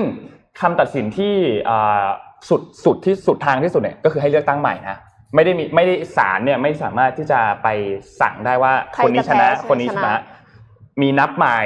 มีสั่งเลือกตั้งใหม่เลยก็คือออกไปกาเสียงเลือกตั้งใหม่เพราะฉะนั้นอันเนี้ยเนี่ยมันก็มีประเด็นเหมือนกัน เพราะว่าเราอาจจะเห็นภาพหลาย ๆ อันที่มีคะแนนไอตัวบัตรเลือกตั้งเนี่ยถูกทิ้งที่ถังขยะค่ะอ่าอันนี้มีภาพเหมือนกัน ซึ่งโดนัลด์ทรัมป์เนี่ยเป็นคนที่แบบรีทวีตขึ้นมาเองเนี่ยแหละนะครับมันก็มีภาพคนนั้นเหมือนกัน ซึ่งมันก็ make sense ที่โอเค ตัวเขาจะทำการฟ้องที่รัฐนั้นเพื่อให้มีการ ทำการนับบัตรเลือกตั้งใหม่อืมหรือมีการสั่งให้มีการเลือกตั้งใหม่ก็เป็นก็เป็นไปได้เหมือนกันนะครับครับ ซึ่งเรื่องนี้ก็ต้องมาติดตามกันดู ทีนี้ผลการเลือกตั้งเนี่ยเราจะรู้เมื่อไหร่ ผลการเลือกตั้งเนี่ยคาดว่านะตอนนี้เนี่ยจะมีบางรัฐเนี่ยเริ่มปิดหีบละค่ะนะครับอย่างรัฐเล็ก ๆ ที่ไม่ได้มีคนเยอะมากเนี่ยนะครับ ก็จะเริ่มปิดหีบกันแล้วนะครับ ซึ่งบางจุดก็รู้ผลแล้วด้วยนะ บางรัฐอย่างที่เวอร์มอนต์เนี่ยรู้ผลแล้วครับนะครับประกาศแล้วเหรอคะอ่าประกาศแล้วประกาศแล้วนะครับว่าโจไบเดนได้นะที่ตรงนั้นนะครับ แล้วก็มีอีกที่หนึ่งที่เคนตักกี้ก็ประกาศแล้วอืมโดนัลด์ครับทรัมป์ได้นะครับอืมตอนนี้เนี่ยคะแนนเสียงของ electoral นะคือ 8 ต่อ 3 อยู่ครับนะครับใครได้ 270 ก่อนก็คือชนะอืมซึ่งคะแนนของเอ่อสหรัฐอเมริกาเนี่ยเวลาเลือกตั้งเนี่ยจะมีเลือกตั้งกัน 2 อัน ก็คือตัว popular vote กับอืม electoral vote ค่ะ popular vote ถ้าชนะไม่ช่วยอะไรอืมต้อง electoral vote ค่ะเท่านั้นชนะถึงจะได้เป็นประธานาธิบดีนะครับ เพราะฉะนั้นมันก็จะมีความเป็นไปได้ว่าเฮ้ยโจไบเดนอาจจะชนะ popular vote แต่ ทรัมป์อาจจะชนะ electoral vote หรือสลับกันก็เป็นไปได้ เหมือนฮิลลารีคราวที่แล้วคราวที่แล้วเป็นไปได้อืมอะผมรายงานข่าวล่าสุดเลยนะครับ ณขณะนี้ณวินาทีนี้เลยเนี่ยนะครับที่ฟลอริดานะครับซึ่งเป็นรัฐ battleground state สุด ๆ เลยนะ ใครได้ฟลอริดาส่วนใหญ่จะได้เป็นประธานาธิบดีนะครับ 13 ใน 14 ครั้งนะคนที่ชนะที่ฟลอริดาเนี่ยนะครับจะได้เป็นประธานาธิบดีนะฮะอืมตอนนี้เนี่ยนับคะแนนไปแล้ว 65%นะครับโจไบเดนเนี่ยนำอยู่ 1%ไม่ถึง0.6%สูสีนำอยู่มากเป็นหลักพันอะตอนเนี้ยนะฮะอ่าหลักพันนำอยู่ประมาณ4,000คะแนนนะฮะอ่าจากคะแนนที่นับไปแล้วทั้งหมด7ล้านโหวตนะครับนำอยู่อืม4,000คะแนนนี่คือนี่คือความสูสีนะฮะอันนี่คือที่ฟลอริดานะครับเอ่อมาดูที่เวอร์จิเนียครับเวอร์จิเนียเนี่ยค่อนข้างขาดแล้วนะฮะถึงแม้ว่าจะนับไปไม่เยอะแต่ว่าเออโดนัลด์ทรัมป์เนี่ยนำอยู่นำค่อนข้างห่างเยอะนำนำห่างนะนับนับไปไม่เยอะนับไปไม่เยอะนะครับ เอออาอาจจะมีพลิกได้อินเดียนาค่อนข้างคิดว่าน่าจะโดนัลด์ทรัมป์แน่ๆนะครับเพราะว่านับไป 20กว่าเปอร์เซ็นต์แล้วนะครับในขณะที่จอร์เจียนะฮะเฮ้ยจอร์เจียนี่เป็นอันที่เป็นอันที่น่าสนใจ เพราะว่าตอนนี้ก็นับไปยังไม่เยอะอ่าแต่ว่าเอ่อโจคะแนนไบเดนนำค่อนข้างห่างพอสมควรนะอ่าประมาณห่าง8%แปดเปอร์เซ็นต์นะครับมันมีอย่างนี้ด้วยนะผมเพิ่งทราบไปเมื่อวานนี้ก็ไปอ่านในบลูเบิร์กนี่แหละเขาบอกว่าจริง ๆ แล้วเนี่ยเอ่อคณะ electoral college ครับที่ว่าเนี่ยนะครับ สามารถถูกเปลี่ยนได้นะครับ มันมีอยู่หนึ่งวิธีที่จะเปลี่ยนได้ก็คือ สภานิติบัญญัติของรัฐนั้นอือฮึนะฮะตัดสินใจบอกว่าไม่เอาชุดนี้อ๋อไม่เอา ไม่เอาชุดเนี้ยเออแล้วเอาชุดใหม่มา แล้วชุดใหม่มาเนี่ย อาจจะไปให้ให้คะแนนของตัวเองเนี่ย กับคนที่โหวตแพ้ก็ได้นะครับเออคือมันมีมีมีข้อนี้อยู่เหมือนกัเฮ้นยเอาซึ่งอันนี้ไม่เคยเกิดขึ้นในประวัไม่ติเคยศาเกิสดตขึ้นร์ซึ่งยะซึ่งน่าจะไม่เกิดขึ้นแหละ โอกาสน้อยใช่ไหมโอโอกาสน้อยมาก เพราะว่ามันจะขัดแบบมันมันจะเป็นแบบอ้าวไม่จะเป็นประขัดชาธิปเขาเรียกไตว่ายขัแล้ดวถ้าอย่างนั้นนะเขาเรียกว่าอะไรอะเออมันจะขัดขัดความรู้สึกประชาชเอนอมากๆขัดความรู้สึกใช่ แต่ถามว่ากฎหมายเปิดช่องไว้ไหมกฎหมายเปิดช่องไว้นะครับอืมสามารถทำได้เพราะฉะนั้นเนี่ยสุดๆเลยเนี่ย มันจะเป็นอย่างที่นนท์ว่า คือถ้ามันวุ่นวายมากมากๆเลยเนี่ย เรามีโอกาสเห็นศาลสูง ตัดสินบอกว่า เฮ้ย ไม่ไหววะเลือกตั้งใหม่เลือกตั้งใหม่นะฮะเดี๋ยวก่อนจบ เราจะอัปเดตกันอีกทีว่าที่นับคะแนนไปแล้วเนี่ยมีเป็นยังไงบ้างที่ไหนบ้างนะครับเรากำลังรอรัฐสำคัญสำคัญอย่างเช่นเพนซิลเวเนีย หรืออะไรอย่างนี้อยู่เพื่อเริ่มนับคะแนนนะครับ ซึ่งตอนนี้ยังไม่นับคะแนนใช่นะซึ่งซึ่งทุกคนสามารถจริงๆ พอข่าวเรารายงานจบกันแล้วเนี่ยไปติดตามกันได้นะตามสำนักข่าวใหญ่ใช่ครับๆอย่างเช่น Financial Times อย่าง Bloomberg อย่างเงี้ยค่ะเขาจะมีแบบหน้าเพจหน้าหนึ่งเลยที่เกี่ยวกับค่ะเรื่องของการเลือกตั้งแล้วมีไดอะแกรมให้ดูใช่เลยมีไดอะแกรมให้ดูเลยแต่ละรัฐไหนเป็นยังไงมีใครได้กี่คนแล้วอย่างเงี้ยแล้วก็อัปเดตทุกๆ 30 วิเลยคือเขาจะใช่ refresh ทุกๆ 30 วิทุกๆ 30 วิว่ามีการนับคะแนนเพิ่มเติมขึ้นมาหรือเปล่านะครับอย่างล่าสุดตอนนี้โดนัลด์ทรัมป์ได้ไป 13 คน โจไบเดนได้ไป 3 คนเฮ้ยนะครับตอนนี้โดนัลด์ทรัมป์นำอยู่นะนำอยู่เรานะทำอยู่เราทำอยู่แต่ว่ายังยังบอกอะไรไม่ได้หรอกเพราะว่าใช่นี่มันนี่มันน้อยมากนี่มันนี่น้อยมากๆรัฐเป็นรัฐเล็กๆคือตอนนี้มากเพิ่งนับรู้ผลแค่สามรัฐเท่านั้นเอง ซึ่งมันเป็นรัฐที่โดนัลด์ทรัมป์ก็ค่อนข้างจะมีชนะอยู่แล้วนะใช่เป็นรัฐเล็กๆยังไม่ได้เคนทักกี้อ่าเวสต์เวอร์จิเนียครับนะฮะแล้วก็เวอร์มอนต์นะครับที่แล้วก็โจไบเดน Vermont โจไบเดนได้ใช่ไหมมาเออใช่ครับโอเคใช่นะฮะเพราะฉะนั้นเนี่ยก็ยัง ยังยังอีกไกลอีกไกล แต่มันลุ้นมากอ่ามันลุ้นเพราะฉะนั้นวันนี้ทั้งวันเนี่ยเราก็ก็จะนั่งดูไอ้เนี่ยกันทั้งวันอยู่นะฮะครับเพราะว่าเออเขาคือคือที่นู่นเนี่ยเขาแปลกคืออย่างเมืองไทยเนี่ยเราเลือกตั้งปุ๊บเนี่ยคุณก็เลือกตั้งเปิดหีบเท่านี้กี่โมงกี่โมงใช่ไหมที่นู่นมันมีแบบบางรัฐเปิดขีดเที่ยงคืนก็มีใช่ใช่ใช่ะฮะมันไม่บางรัฐเปิดไม่ขีดไม่เที่ยงคืเท่านกันทำไมถึงเปิดขีดเที่ยงคืนรู้ไหมเพราะว่าประวัติศาสตร์เนี่ยคือคนที่นี่เนี่ยเป็นคนงานเอ่อรถไฟครับนะฮะก็เลยจำเป็นจะต้องเอิ่ม ตื่นเช้าไปทำงานอะไรแบบเนี้ยนะคือยุ่งอะหรือเข้าหรือเป็นถ่านหินอะไรเหมืองอะไรสักอย่างผมจำไม่ได้ละก็เลยไอ้ทั้งเมืองเนี้ยก็เลยเลือกตั้งตอนกลางคืนนะคือคือคือสหรัฐต้องบอกว่าประเทศใหญ่มากอืมและแต่ละรัฐเนี่ยเทียบได้เหมือนเป็นประเทศหนึ่งเลยค่ะเพราะฉะนั้นมันก็เลยมีความแตกต่างกันอืมในกฎระเบียบต่างๆ ของการเลือกตั้งนะคือคจริรับงๆมันเหมือน 50 ประเทศมันรวมอยู่ด้วยกันนะใช่ในความเป็นเหมือนจริงน่าจะประเทความศหลากใช่หลายสูงมากอ่ามีใช่ความหลากหลายสูงจริงๆนะครับที่ฟลอริดาที่จำเป็นจะต้องจับตามากๆเหตุผลมันเป็นแบบนี้นะฮะคือโครงสร้างประชากรสารฟลอริดาเนี่ย มันเปลี่ยนแปลง ถ้าถ้าเทียบกันเป็นทุกรัฐเนี่ยนะครับ ที่เนี่ยเปลี่ยนแปลงบ่อยที่สุด มันมีหลายสาเหตุหนึ่งมันเป็นที่ที่คนชอบไปรีทายเราจะนึกภาพออกเลยว่าคนอเมริกัน ถ้าเกิดว่าเป็นเราดูหนังบ่อยๆนะถ้าจะไป retire ถามว่า retire ที่ไหนนะคนส่วนใหญ่ก็จะไป retire ที่เราจะนึกภาพว่าไปฟลอริดานี่แหละนะเป็นอืม Sunshine State มีค่ะธงมีไอ้ไม่ใช่ไม่ใช่มีอะไรอะไรนะร่มร่มร่มครับร่มแล้วก็ชายหาดอ่าอ่าใช่ใช่ใช่ร่มชายหาดพวกนี้นะฮะก็คืออันนั้นก็ทำโครงสร้างประชากรอันหนึ่ง คนผู้อพยพจำนวนมาก ก็อพยพมาทางเนี้ย มาจากเนี่ยคิวบามาจากอะไรพวกนี้นะครับก็มาอยู่ที่ฟลอริดาทำให้โครงสร้างของประชากรฟลอริดาเนี่ย มันเปลี่ยนแปลงบ่อย แล้วก็มีความหลากหลายมากอืมเนาะดังนี้ดังนั้นเนี่ย คะแนนมันจึงแบบ เป็นสวิงเซตอืมไล่กันแบบ ก็เขาวที่แล้วชนะกันห้าร้อยคะแนนอะใช่ครั้งนู้นนะครั้งครั้งปีสองพันอะห้าร้อยสามสิบสี่คะแนนนะผมจำได้โอ้โหประมาณเนี้ยนะฮะ ทั้งรัฐซึ่งมีคนโหวตกันเป็นสิบล้านคนนะ ค่ะ เออชนะกันชนะกันห้า500ร้อยกว่าคะแนคะแนนนแล้วก็เป็นตันดันดันเป็นรัฐตัดสินซะด้วยครับนะครับ เพราะว่า electoral college ถึงยี่สิบเก้าคนนะอ่าอืม นะน่าฮะติดตามมากโอ้เจ็ดโมงครึ่งแล้วฮะครับค่ะอ่าไป7โมเข้างครึ่งเจ็ดโมงครึ่งกันครับแล้วกันค่ะ ค่ะขอสไลด์ด้วยค่ะ เมื่อวานนี้พี่แท็บพูดถึงเรื่องการ reskill เพราะว่าไม่อย่างนั้นเนี่ยอืมเราจะไม่สามารถที่จะทำงานได้ในอนาคตใช่ใช่ไหมคะ วันนี้เอ็มก็เลยขอนำเสนอวิธีการเรียนรู้อย่างก้าวกระโดดค่ะอืมเรียนรู้อย่างก้าวกระโดดเนี่ยเขาเรียกว่า extra learning นะคะ อันนี้คือมาจากสรุปหนังสือ extra learning by Scott Young นะคะ แล้ว Scott Young คือใครขอสไลด์ถัดไปค่ะ Scott Young เนี่ย เขามีอย่างหนึ่งที่เขา challenge มาก่อนหน้านี้เขาเรียกว่า MIT challenge MIT challenge เนี่ยคือเขาบอกว่าเขาจะเรียน 4 ปีอือฮึหลักสูตร 4 ปีของปตรี MIT เนี่ยโดยที่ไม่ได้ต้องเข้า MIT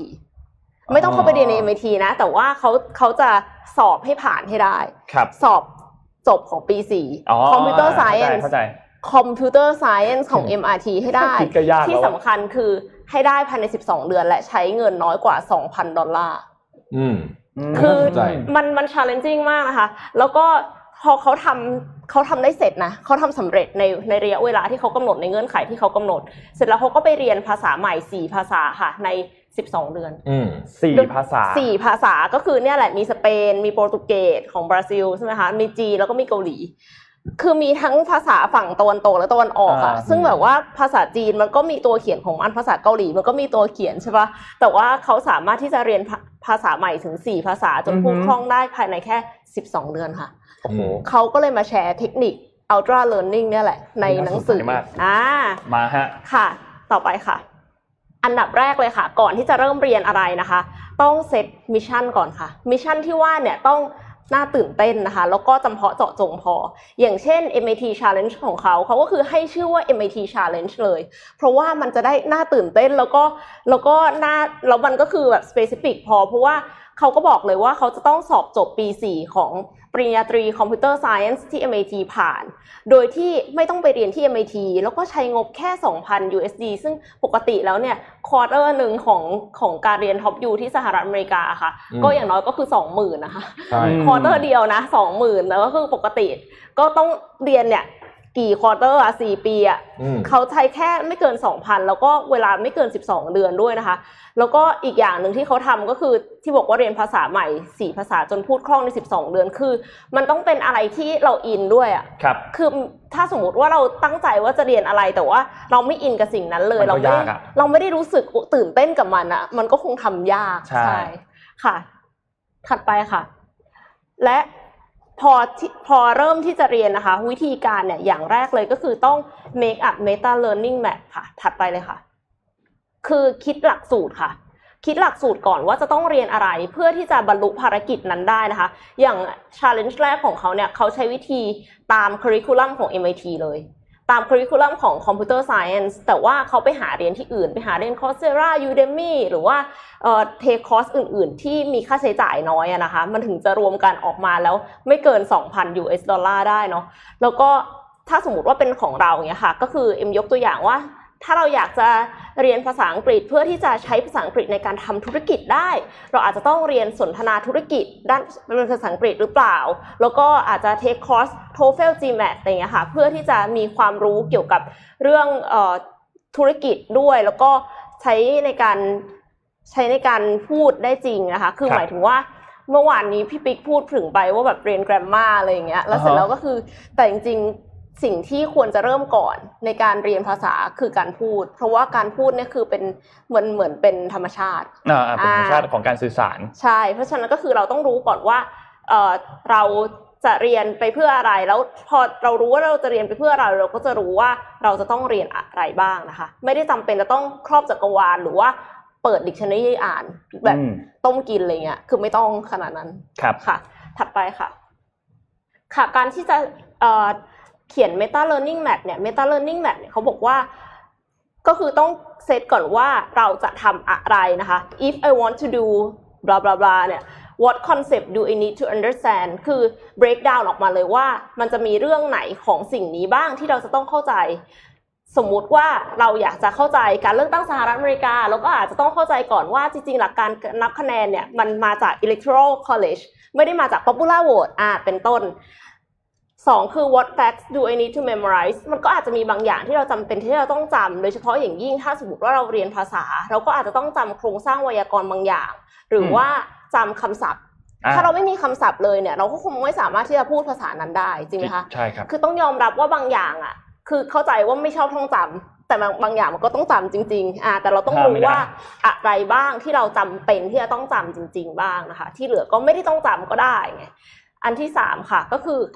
เราจะใช้เราจะใช้วิธีการยังไงเพื่อที่จะเพื่อที่จะฝึกฝนนะคะ แล้วก็ตั้งเป้าหมายให้ชัดเจนค่ะ ว่าจะเรียนไปเพื่ออะไรอย่างเช่น สนทนาภาษาจีนกับเพื่อนชาวจีนอืมคำว่าสนทนาเนี่ยไม่ได้หมายถึง WeChat เนาะหมายถึงพูดกันอย่างเงี้ยค่ะก็อ่าฮะอาจจะไม่จำเป็นที่จะต้องเรียนอักษรจีนก็ได้นะคะ ต่อมาค่ะ อันนี้คือตัวอย่างของตารางนะคะ ที่ อธิบายไปตะกี้นี้ว่าคอนเซปต์อะไรที่เราจะต้องเข้าใจบ้างก็คือเขียนเป็นแผนผังเลย หรือว่าเขียนเป็น bullet points ออกมาก็ได้ เสร็จแล้วถึงจะมาบอกว่าดูว่า break down ลงไปอีกว่าแล้วตาม concept เหล่านี้สมมุติว่าทั้งทั้งสายเป็นฟิสิกส์อย่างเงี้ยก็อาจจะต้องจำสูตรอ่าอ่าอ่าคือความเข้าใจมันก็คือสำคัญแหละ แต่ว่าในที่สุดแล้วมันก็ต้องจำได้บ้าง ถ้าถ้าจำไม่ได้เลยเนี่ย มันก็คงจะไปต่อลำบากอะไรเงี้ยค่ะ ก็อะไรบ้างที่เราจะต้องจำ ถ้าเป็นภาษาสเปนก็ต้องจำคำศัพท์จำโครงสร้างไวยากรณ์จำ verb อะไรอย่างงี้ใช่ไหมคะแล้วแต่ว่าถ้าสมมติว่าเป็นอย่างอื่น เราก็ต้องคิดว่ามันมีอะไรที่เราจะต้องจำได้ถัดไปค่ะ แล้วเราจะใช้ process อะไรในการในการเรียนรู้ในการฝึกฝนบ้าง เราต้องวางแผนไว้แล้วล่วงหน้านะคะอ๋อข้อสองค่ะ อันนั้นแค่ข้อแรกค่ะอ่าโอโอเคครับ ข้อสองไปต่อครับไปต่อฮะไปต่อค่ะอืม design practice drill นะคะ ก็คือเรา ขอภาพถัดไปค่ะ เราต้องสร้างแบบฝึกหัดให้ตัวเองค่ะ จากหัวข้อที่เราเรียนไป เพื่อให้เรารู้ว่าเราไม่เข้าใจตรงไหน อธิบายให้คนที่ไม่มีพื้นฐานฟัง ตรงไหนอธิบายไม่ได้ ก็กลับไปทบทวนหรือว่าหาความรู้เพิ่มเติม อันนี้จริงสุดเลยครับคือการที่เราไปสอนคนอื่น หรือไปอธิบายให้คนอื่นฟังอะแล้วถ้าเราอธิบายในแบบที่มันง่ายได้เนี่ยนั่นคือเราเข้าใจละใช่นะครับแล้วแล้วมันเป็นการทบทวนที่ดีที่สุดด้วยในการแบบไปสอนอีกคนหนึ่งเพราะเราจะรู้เลยว่า อ๋อตรงนี้เราไม่ได้เข้าใจจริงๆนี่หว่า เหมือนจะเข้าใจนะ แต่พอไปสอนปุ๊บเอ้ยทำไมมันสอนไม่ได้เอ้ยอันเนี้ยจริงข้อเนี้ยจริงเวลาเวลาเวลาทวนอะไร เวลาเล่าเรื่องอะไร อย่างอย่างแบบ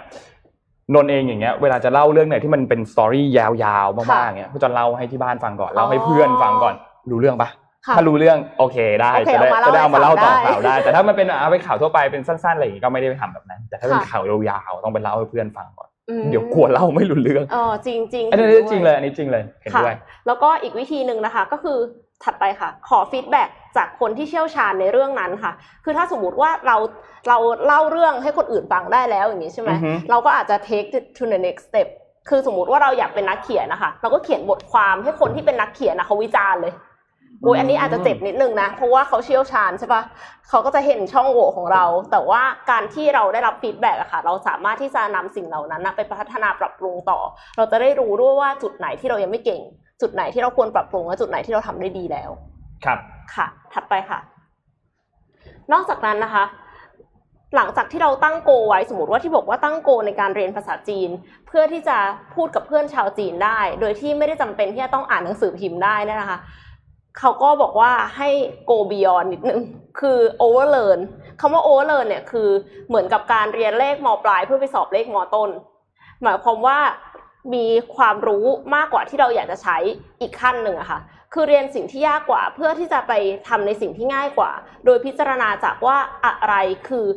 เป้าหมายถัดไปจากที่ตั้งไว้ สมมุติว่าเราบรรลุเป้าหมายนี้แล้ว แล้วแล้วอะไรล่ะ คือสเต็ปต่อไปให้ให้ทำสเต็ปนั้นด้วยนะคะ เขามีมีงานวิจัยออกมาบอกว่าเด็กที่เรียนอัลเจบราแล้วก็ไปเรียนแคลคูลัสด้วยเนี่ยอือฮึคือเขาสามารถที่จะสอบอัล g จบราได้ดีกว่าคนที่เรียนอัล g จบราได้ A บวกแต่ว่าไม่มีความรู้แคลคูลัสอ๋อเหรอ คือมันเหมือนเชื่เหมือนมันเชื่อมกัน แล้วมันมันไม่ได้เชื่อมกันตรงๆ แต่ว่ามันมีความคิดบางอย่างที่เอาไปใช้ร่วมกันได้แบบนี้ป่ะมันทำให้มีความเข้าใจมากขึ้นครับ เกี่ยวกับเกี่ยวกับวิชานั้นที่ตัวเองเรียน คือออฮะพอไปเรียนเวอร์ชัน advance แล้วอะไรอย่างเงี้ยค่ะ มันยากมากเลยนะแคลคูลัสใช่ใช่มันยากมันยากเขาบอกให้ overlearn ไงเราเรียนเราเรียนวิศวะเรียนแคลคูลัสสามตัวนี่กว่าจะผ่านมาได้นี่แทบตายอืมก็ครับก็ก็ต้อง overlearn เนี่ยค่ะนนท์ก็อาจจะต้องไปเรียนแคลคูลัสของ PhD เพื่อที่จะมาสอบครัเพื่อบที่จะผ่านแคลตัวที่สามครับผมอ่ายากมากเลยละตัวหนึ่งสองสามเนี่ยค่ะ ถัดไปค่ะ อันนี้มีอันนี้คือไม่ได้ไม่ได้อยู่ในสามอันที่เขาบอกแต่ว่ามี คลิปที่เขาพูดถึงอะค่ะเขาบอกว่าตอนที่เขาประกาศให้ทุกคนรู้นะคะ จะลด 15 โลใช่ไหมคะพี่แท็บอืมเขาบอกว่ามัน work มากอ๋อมัน work มากเพราะว่าเหมือนกับเรารู้สึกว่ามันมี commitment แล้วอะอ่าเหมือนว่ายังกดดันตัวเองใช่ไกลๆใช่มีคนช่วยกดดันอีกเพียบเลย โลกครับก็รู้อะไรอย่างเงี้ยค่ะ เพราะฉะนั้นอันเนี้ยก็น่าจะช่วยได้นะคะว่า เราบอกว่าเราจะเรียนภาษาจีนเราจะเก่งภาษาจีนภายในหกเดือนสมมติอืม แต่ว่าแล้วแต่แล้วแต่ไทม์ไลน์ของแต่ละคน ไม่ได้หมายความว่าจะต้องแบบกดดันขนาดที่เขาทำแล้วก็ต้องดูด้วยว่าสถานการณ์ของชีวิตเราตอนนี้เป็นยังไง เพราะว่าครับถ้าเราไม่โฟกัสเนี่ยมันไม่มีทางที่จะเรียนรู้ได้อย่างรวดเร็วอยู่แล้อืวอฮึค่ะครับแล้วก็สุดท้ายค่ะ อันนี้เอ็มถามเองว่า คนที่บอกว่าเรียนเนี่ยไม่มีเวลาไม่มีเวลาในการรีสกิลของตัวเองเนี่ยตกลงเรียนไม่จบเพราะหมดเวลาหรือว่าหมดกำลังใจอืมอืม คือคือมันอาจจะเป็นเรื่องของวินัยเรื่องของพลังใจมากกว่าที่จะเป็นเรื่องของเวลาก็ได้นะคะ เพราะว่าถ้าบอกว่าเรียนไม่จบเพราะหมดเวลาเนี่ยอยากจะให้ลองใช้เทคนิค ultra learning ค่ะ เพราะว่ามันสามารถที่จะย่นระยะเวลาในการเรียน แล้วก็ทำให้เราพัฒนาอย่างก้าวกระโดดได้นะคะ ตัวสกอตยังเนี่ยเขาบอกว่า rewards ของการที่เขาใช้ ultra learning เนี่ยคือเขารู้สึกว่าเขามีความสุข แล้วก็มีความภูมิใจกับตัวเองครับคือเขารู้สึกว่าเขาสามารถที่จะทำอะไรก็ได้แล้วอะในโลกอืมใบเนี้ยเพราะว่าเขาสามารถเรียนรู้สิ่งต่างๆ ได้อย่างรวดเร็วค่ะ ครับอืมยอดเยี่ยมมากครับ ก่อนเราจะพาไปข่าวที่เวียนนานะครับมีข่าวใหญ่เมื่อวานนะจริงๆแล้วมันต่อเนื่องกันหลายประเด็นด้วยนะครับผมขออัปเดตนิดนึงนะครับเมื่อกี้มีตัวเลขเพิ่มขึ้นมานะฮะล่าสุดนี่เอ่อโจไบเดนได้อีกหนึ่งรัฐแล้วนะครับเวอร์จิเนียนะครับเวอร์จิเนียเนี่ยมี เอ่อ16 นะฮะ electoral college อ่าขออภัยขออภัยเอ่อเวอร์จิเนียมีมีเท่าไหร่วะ ตอนนี้ได้สิบตอนนี้เอ่อเอ่อโจไบเดนได้สิบหกแล้วนะฮะโดนัลด์ทรัมป์ได้สิบสามนะครับ ล่าสุดนะครับ เราค่อยๆ รายงานกันไปจริง ๆ เดี๋ยวอาจจะต้องถึงพรุ่งนี้อะพรุ่งนี้ได้คุยกันต่อเรื่องเนี้ยใช่ใช่ไม่จบพรุ่งนี้น่าจะได้คุยกันต่อะฮะโอเค ทีนี้เห็นน้องเอมมีข่าวที่เวียนนาใช่ไหมครับ มีข่าวค่ะใหญ่นะครับ ใช่ที่ค่ะ ออสเตรียหนึ่งวันก่อนล็อกดาวน์ใช่ค่ะนะเอ่ฮะอเป็นข่าวเศร้า แต่มาเชื่อมโยงกับการเมืองระดับโลกด้วยเดี๋ยวจะเล่าให้ฟังว่าเชื่อมโยงไงน้องเอ็มเอาข่าวก่อนเลยครับขอเอ่อภาพ M1 ค่ะ เกิดการกราดยิงนะคะ6จุดในกรุงเวียนนา มีกลุ่มผู้ก่อการร้ายใช้อาวุธปืนไรเฟิลกราดยิง ผู้คนในหลายพื้นที่อย่างน้อย6จุดนะคะรวมถึงจัตุรัสกลางเมืองเลยนะคะ แล้วก็พื้นที่โบสถ์ยิวในกรุงเวนนา เมืองหลวงของออสเตรีย เมื่อเวลาประมาณ2ทุ่มในเวลาท้องถิ่นนะคะเมื่อวันจันทร์ที่ผ่านมา มีผู้เสียชีวิตในอย่างน้อย 4 รายนะคะ โดยที่มีทั้งเหยื่อผู้เคราะห์ร้ายในที่เกิดเหตุ แล้วก็ มีมือปืนที่ถูกวิสามันฆาตกรรมด้วยค่ะ แล้วก็มีผู้บาดเจ็บอย่างน้อยประมาณ 15-17 ราย คือรายงานไม่เท่ากันในแต่ละสำนักข่าวนะคะ แล้วก็ในจำนวนนี้เนี่ยมีเจ้าหน้าที่ตำรวจหนึ่งนาย แล้วก็เจ้าหน้าที่รักษาความปลอดภัยด้วย แล้วก็มีผู้ต้องสงสัยที่ถูกจับกลุ่ม ทีนี้ล่าสุดค่ะ ISIS IS ออกมาบอกแล้วนะคะ ว่าเป็นผลงานของตัวเอง คือตอนอแรกเลยอะมือปืนที่ถูกวิสามันเนี่ยมีคนบอกว่าเขาเป็นอิสลามิสอิสลามิสเทอร์ริส ที่ครับเธอถูกจับกลุ่มมาแล้ว แล้วก็เพิ่งได้รับการปล่อยตัวในเดือนธันวาคมนะคะ ทีนี้ก่อนหน้านี้ก็เหมือนกับ เอ๊ะ ไปกล่าวหาเขาหรือเปล่าอืมแต่ปรากฏว่าล่าสุดคือสำนักข่าวใหญ่ๆนะคะ รายงานกันเต็มไปหมดเลยว่า Islamic State หรือว่า IS เนี่ยค่ะ ออกมาบอกแล้วว่าเป็นผลงานของตัวเองค่ะอืมใช่ แล้วก็เอ่อประนายกรัฐมนตรีของออสออสเตรียนะครับ ออกมาใช้คำพูดคล้ายๆ กับที่อมาเนลมาครองพูด ก็คือเป็นเป็น Islamist terrorist เนี่ยเนี่ยเนี่ยคำเนี้ย Islamist terror attack นะฮะคือตอนนี้เนี่ยมันก็เลยกลายเป็นประเด็น เพราะว่าก่อนหน้านี้เนี่ยเราที่ฝรั่งเศสนี่มี3 incident นะฮะค่ะมีอินซิเดนที่ถูกตัดขอคออภัยถูกตัดคอ แล้วก็มีที่โบสถ์ที่ถูกตัดคอเหมือนกันค่ะที่มีที่นีสที่คนแทงสามคนที่นีสนะครับเอ่อล่าสุดเนี่ยเอ่อมันก็เกิดความตึงเครียดระหว่างมาครองกับอืมประธานาธิบดีเออร์โดกันของตุรกีครับนะฮะเป็นที่รู้กันว่า สองคนนี้เนี่ยเขาไม่ค่อยถูกกันอยู่แล้วนะฮะอ่าแล้วก็ล่าสุดเนี่ยก็มีการออกมาวิวาทะกันเยอะ อย่าลืมนะครับว่าสอง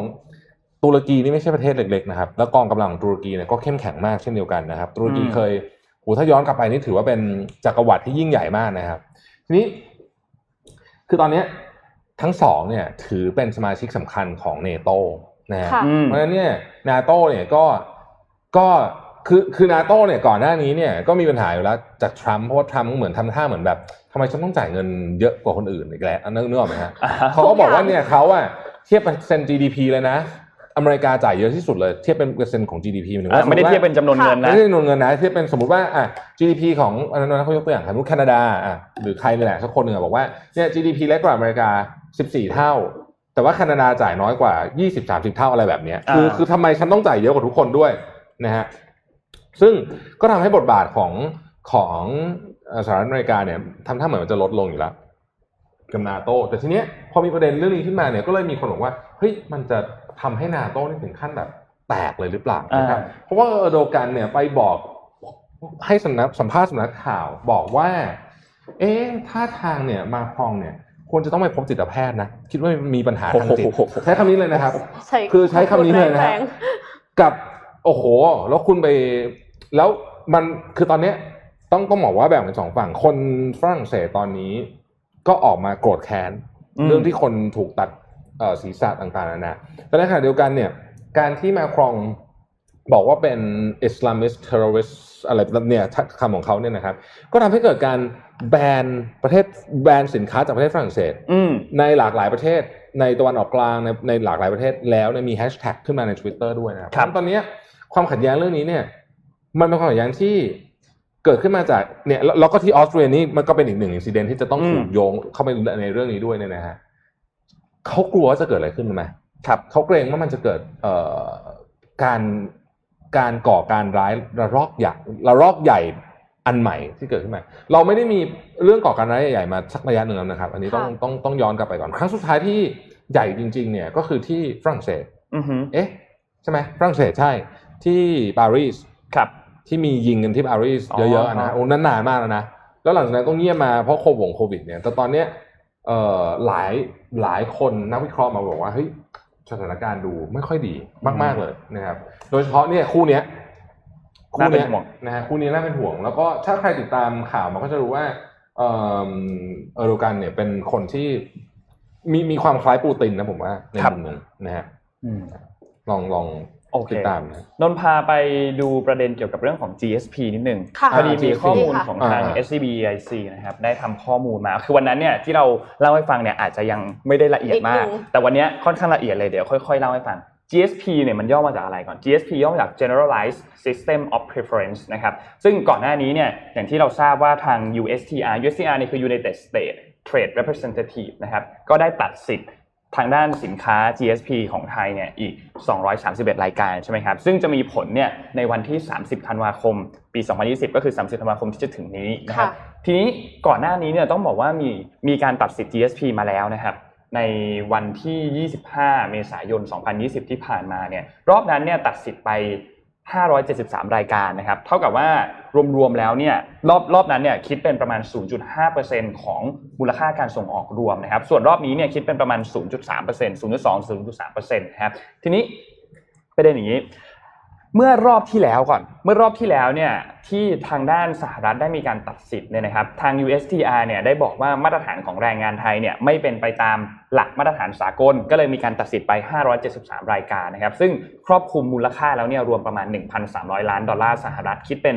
0.5%ของมูลค่าส่งออกรวมนะครับ ซึ่งสินค้าที่ได้รับผลกระทบหนักๆเนี่ยก็คือพวกสุขภัณฑ์เม็ดพลาสติก พวกอาหารทั้งหลายที่เป็นพวกถั่วเส้นพาสต้าเนื้อปู แล้วก็พวกเครื่องประดับที่เป็นสร้อยทองแล้วก็อัญมณีนะครับอืมส่วนรอบล่าสุดที่เพิ่งตัดเลยเนี่ยมี 231 รายการ อันนี้เนี่ยคิดเป็นเงินนะครับประมาณ 817 ล้านดอลลาร์สหรัฐ คิดเป็นประมาณ 0.3%ของมูลค่าส่งออกรวมนะครับทีนี้รอบนี้เนี่ยทางด้าน USTR เนี่ยได้ออกมาบอกว่า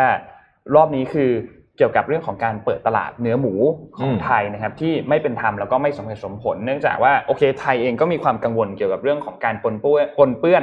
สารเร่งเนื้อแดงที่ชื่อว่าแรคโตพามีนเนี่ยนะครับ ซึ่งก็ทำให้มีมาตรการการกีดกันการนำเข้าเนื้อหมูจากสหรัฐนะครับครับ ทีนี้ทาง EIC เนี่ยเขาก็ได้มีการคาดการณ์ถึงผลกระทบที่จะเกิดขึ้น เขามองว่าจริงๆ แล้วการตัดรอบนี้นะไม่ได้มีผลกระทบมากเท่าไหร่อาจจะเป็นผลกระทบค่อนข้างจำกัดไม่ได้สูงมากขค่ะนาดนั้นนะครับ ในรายการทั้งหมด 231 รายการเนี่ย มีแค่เพียง 147 รายการเท่านั้นที่ไทยมีการใช้สิทธิ์ GSP จริง ๆ คือไม่ได้ใช้ทั้งหมดนั่นแหละที่เขามีการตัดนะครับ ซึ่งถ้าหากว่ารวมทั้งหมดเนี่ยมันคือ 817 ดอลลาร์สหรัฐใช่ไหมครับอืม817 ล้านดอลลาร์สหรัฐนะครับแต่ว่าถ้าคิดที่เราใช้จริงเนี่ยมีมูลค่า 602 ล้านดอลลาร์สหรัฐเท่านั้นค่ะซึ่งถ้าคิดเป็นเปอร์เซ็นต์ก็คือประมาณ 0.2%ของมูลค่าการส่งออกทั้งหมด ส่วนข้อ 2 ข้อ 2 คือการตัดสิทธิ์ GSP อันนี้เนี่ยทำให้ สินค้าจากเดิมที่ไม่เสียภาษีใช่ไหมก็จะถูกเสียภาษีอยู่ในอัตราในช่วงระหว่าง 0 ถึง 12.5%นะครับ ก็อันนี้แล้วแต่ประเภท ซึ่งถ้าหากว่าเขาดูค่าเฉลี่ยถ่วงน้ำหนักของอัตราภาษีแล้วเนี่ย มันจะถูกเก็บภาษีเพิ่มเติมเนี่ยอยู่ที่ประมาณ 3.1%คิดเป็นมูลค่าประมาณ 18.9 ล้านดอลลาร์สหรัฐ ซึ่งถือว่าไม่ได้กระทบกับยอดขายมากนักนะครับ ทีนี้ แต่ละสินค้าจะกระทบมากกระทบน้อยเนี่ยมันก็ขึ้นอยู่กับความยืดหยุ่นของราคาว่าสินค้านั้นเนี่ยมีความยืดหยุ่นมากน้อยแค่ไหนค่ะถ้าสมมุติว่าสินค้าที่โดนตัดสิทธิ์เป็นสินค้าที่ถูกทดแทนได้ง่ายอืมหรือว่าอาจจะไม่ค่อยเป็นที่นิยมมากนักในสหรัฐเนี่ยผลกระทบก็จะมีค่อนข้างมากหน่อย เพราะว่าผู้ส่งออกเนี่ยอาจจะต้องยอมลดราคา เพื่อที่จะอ่า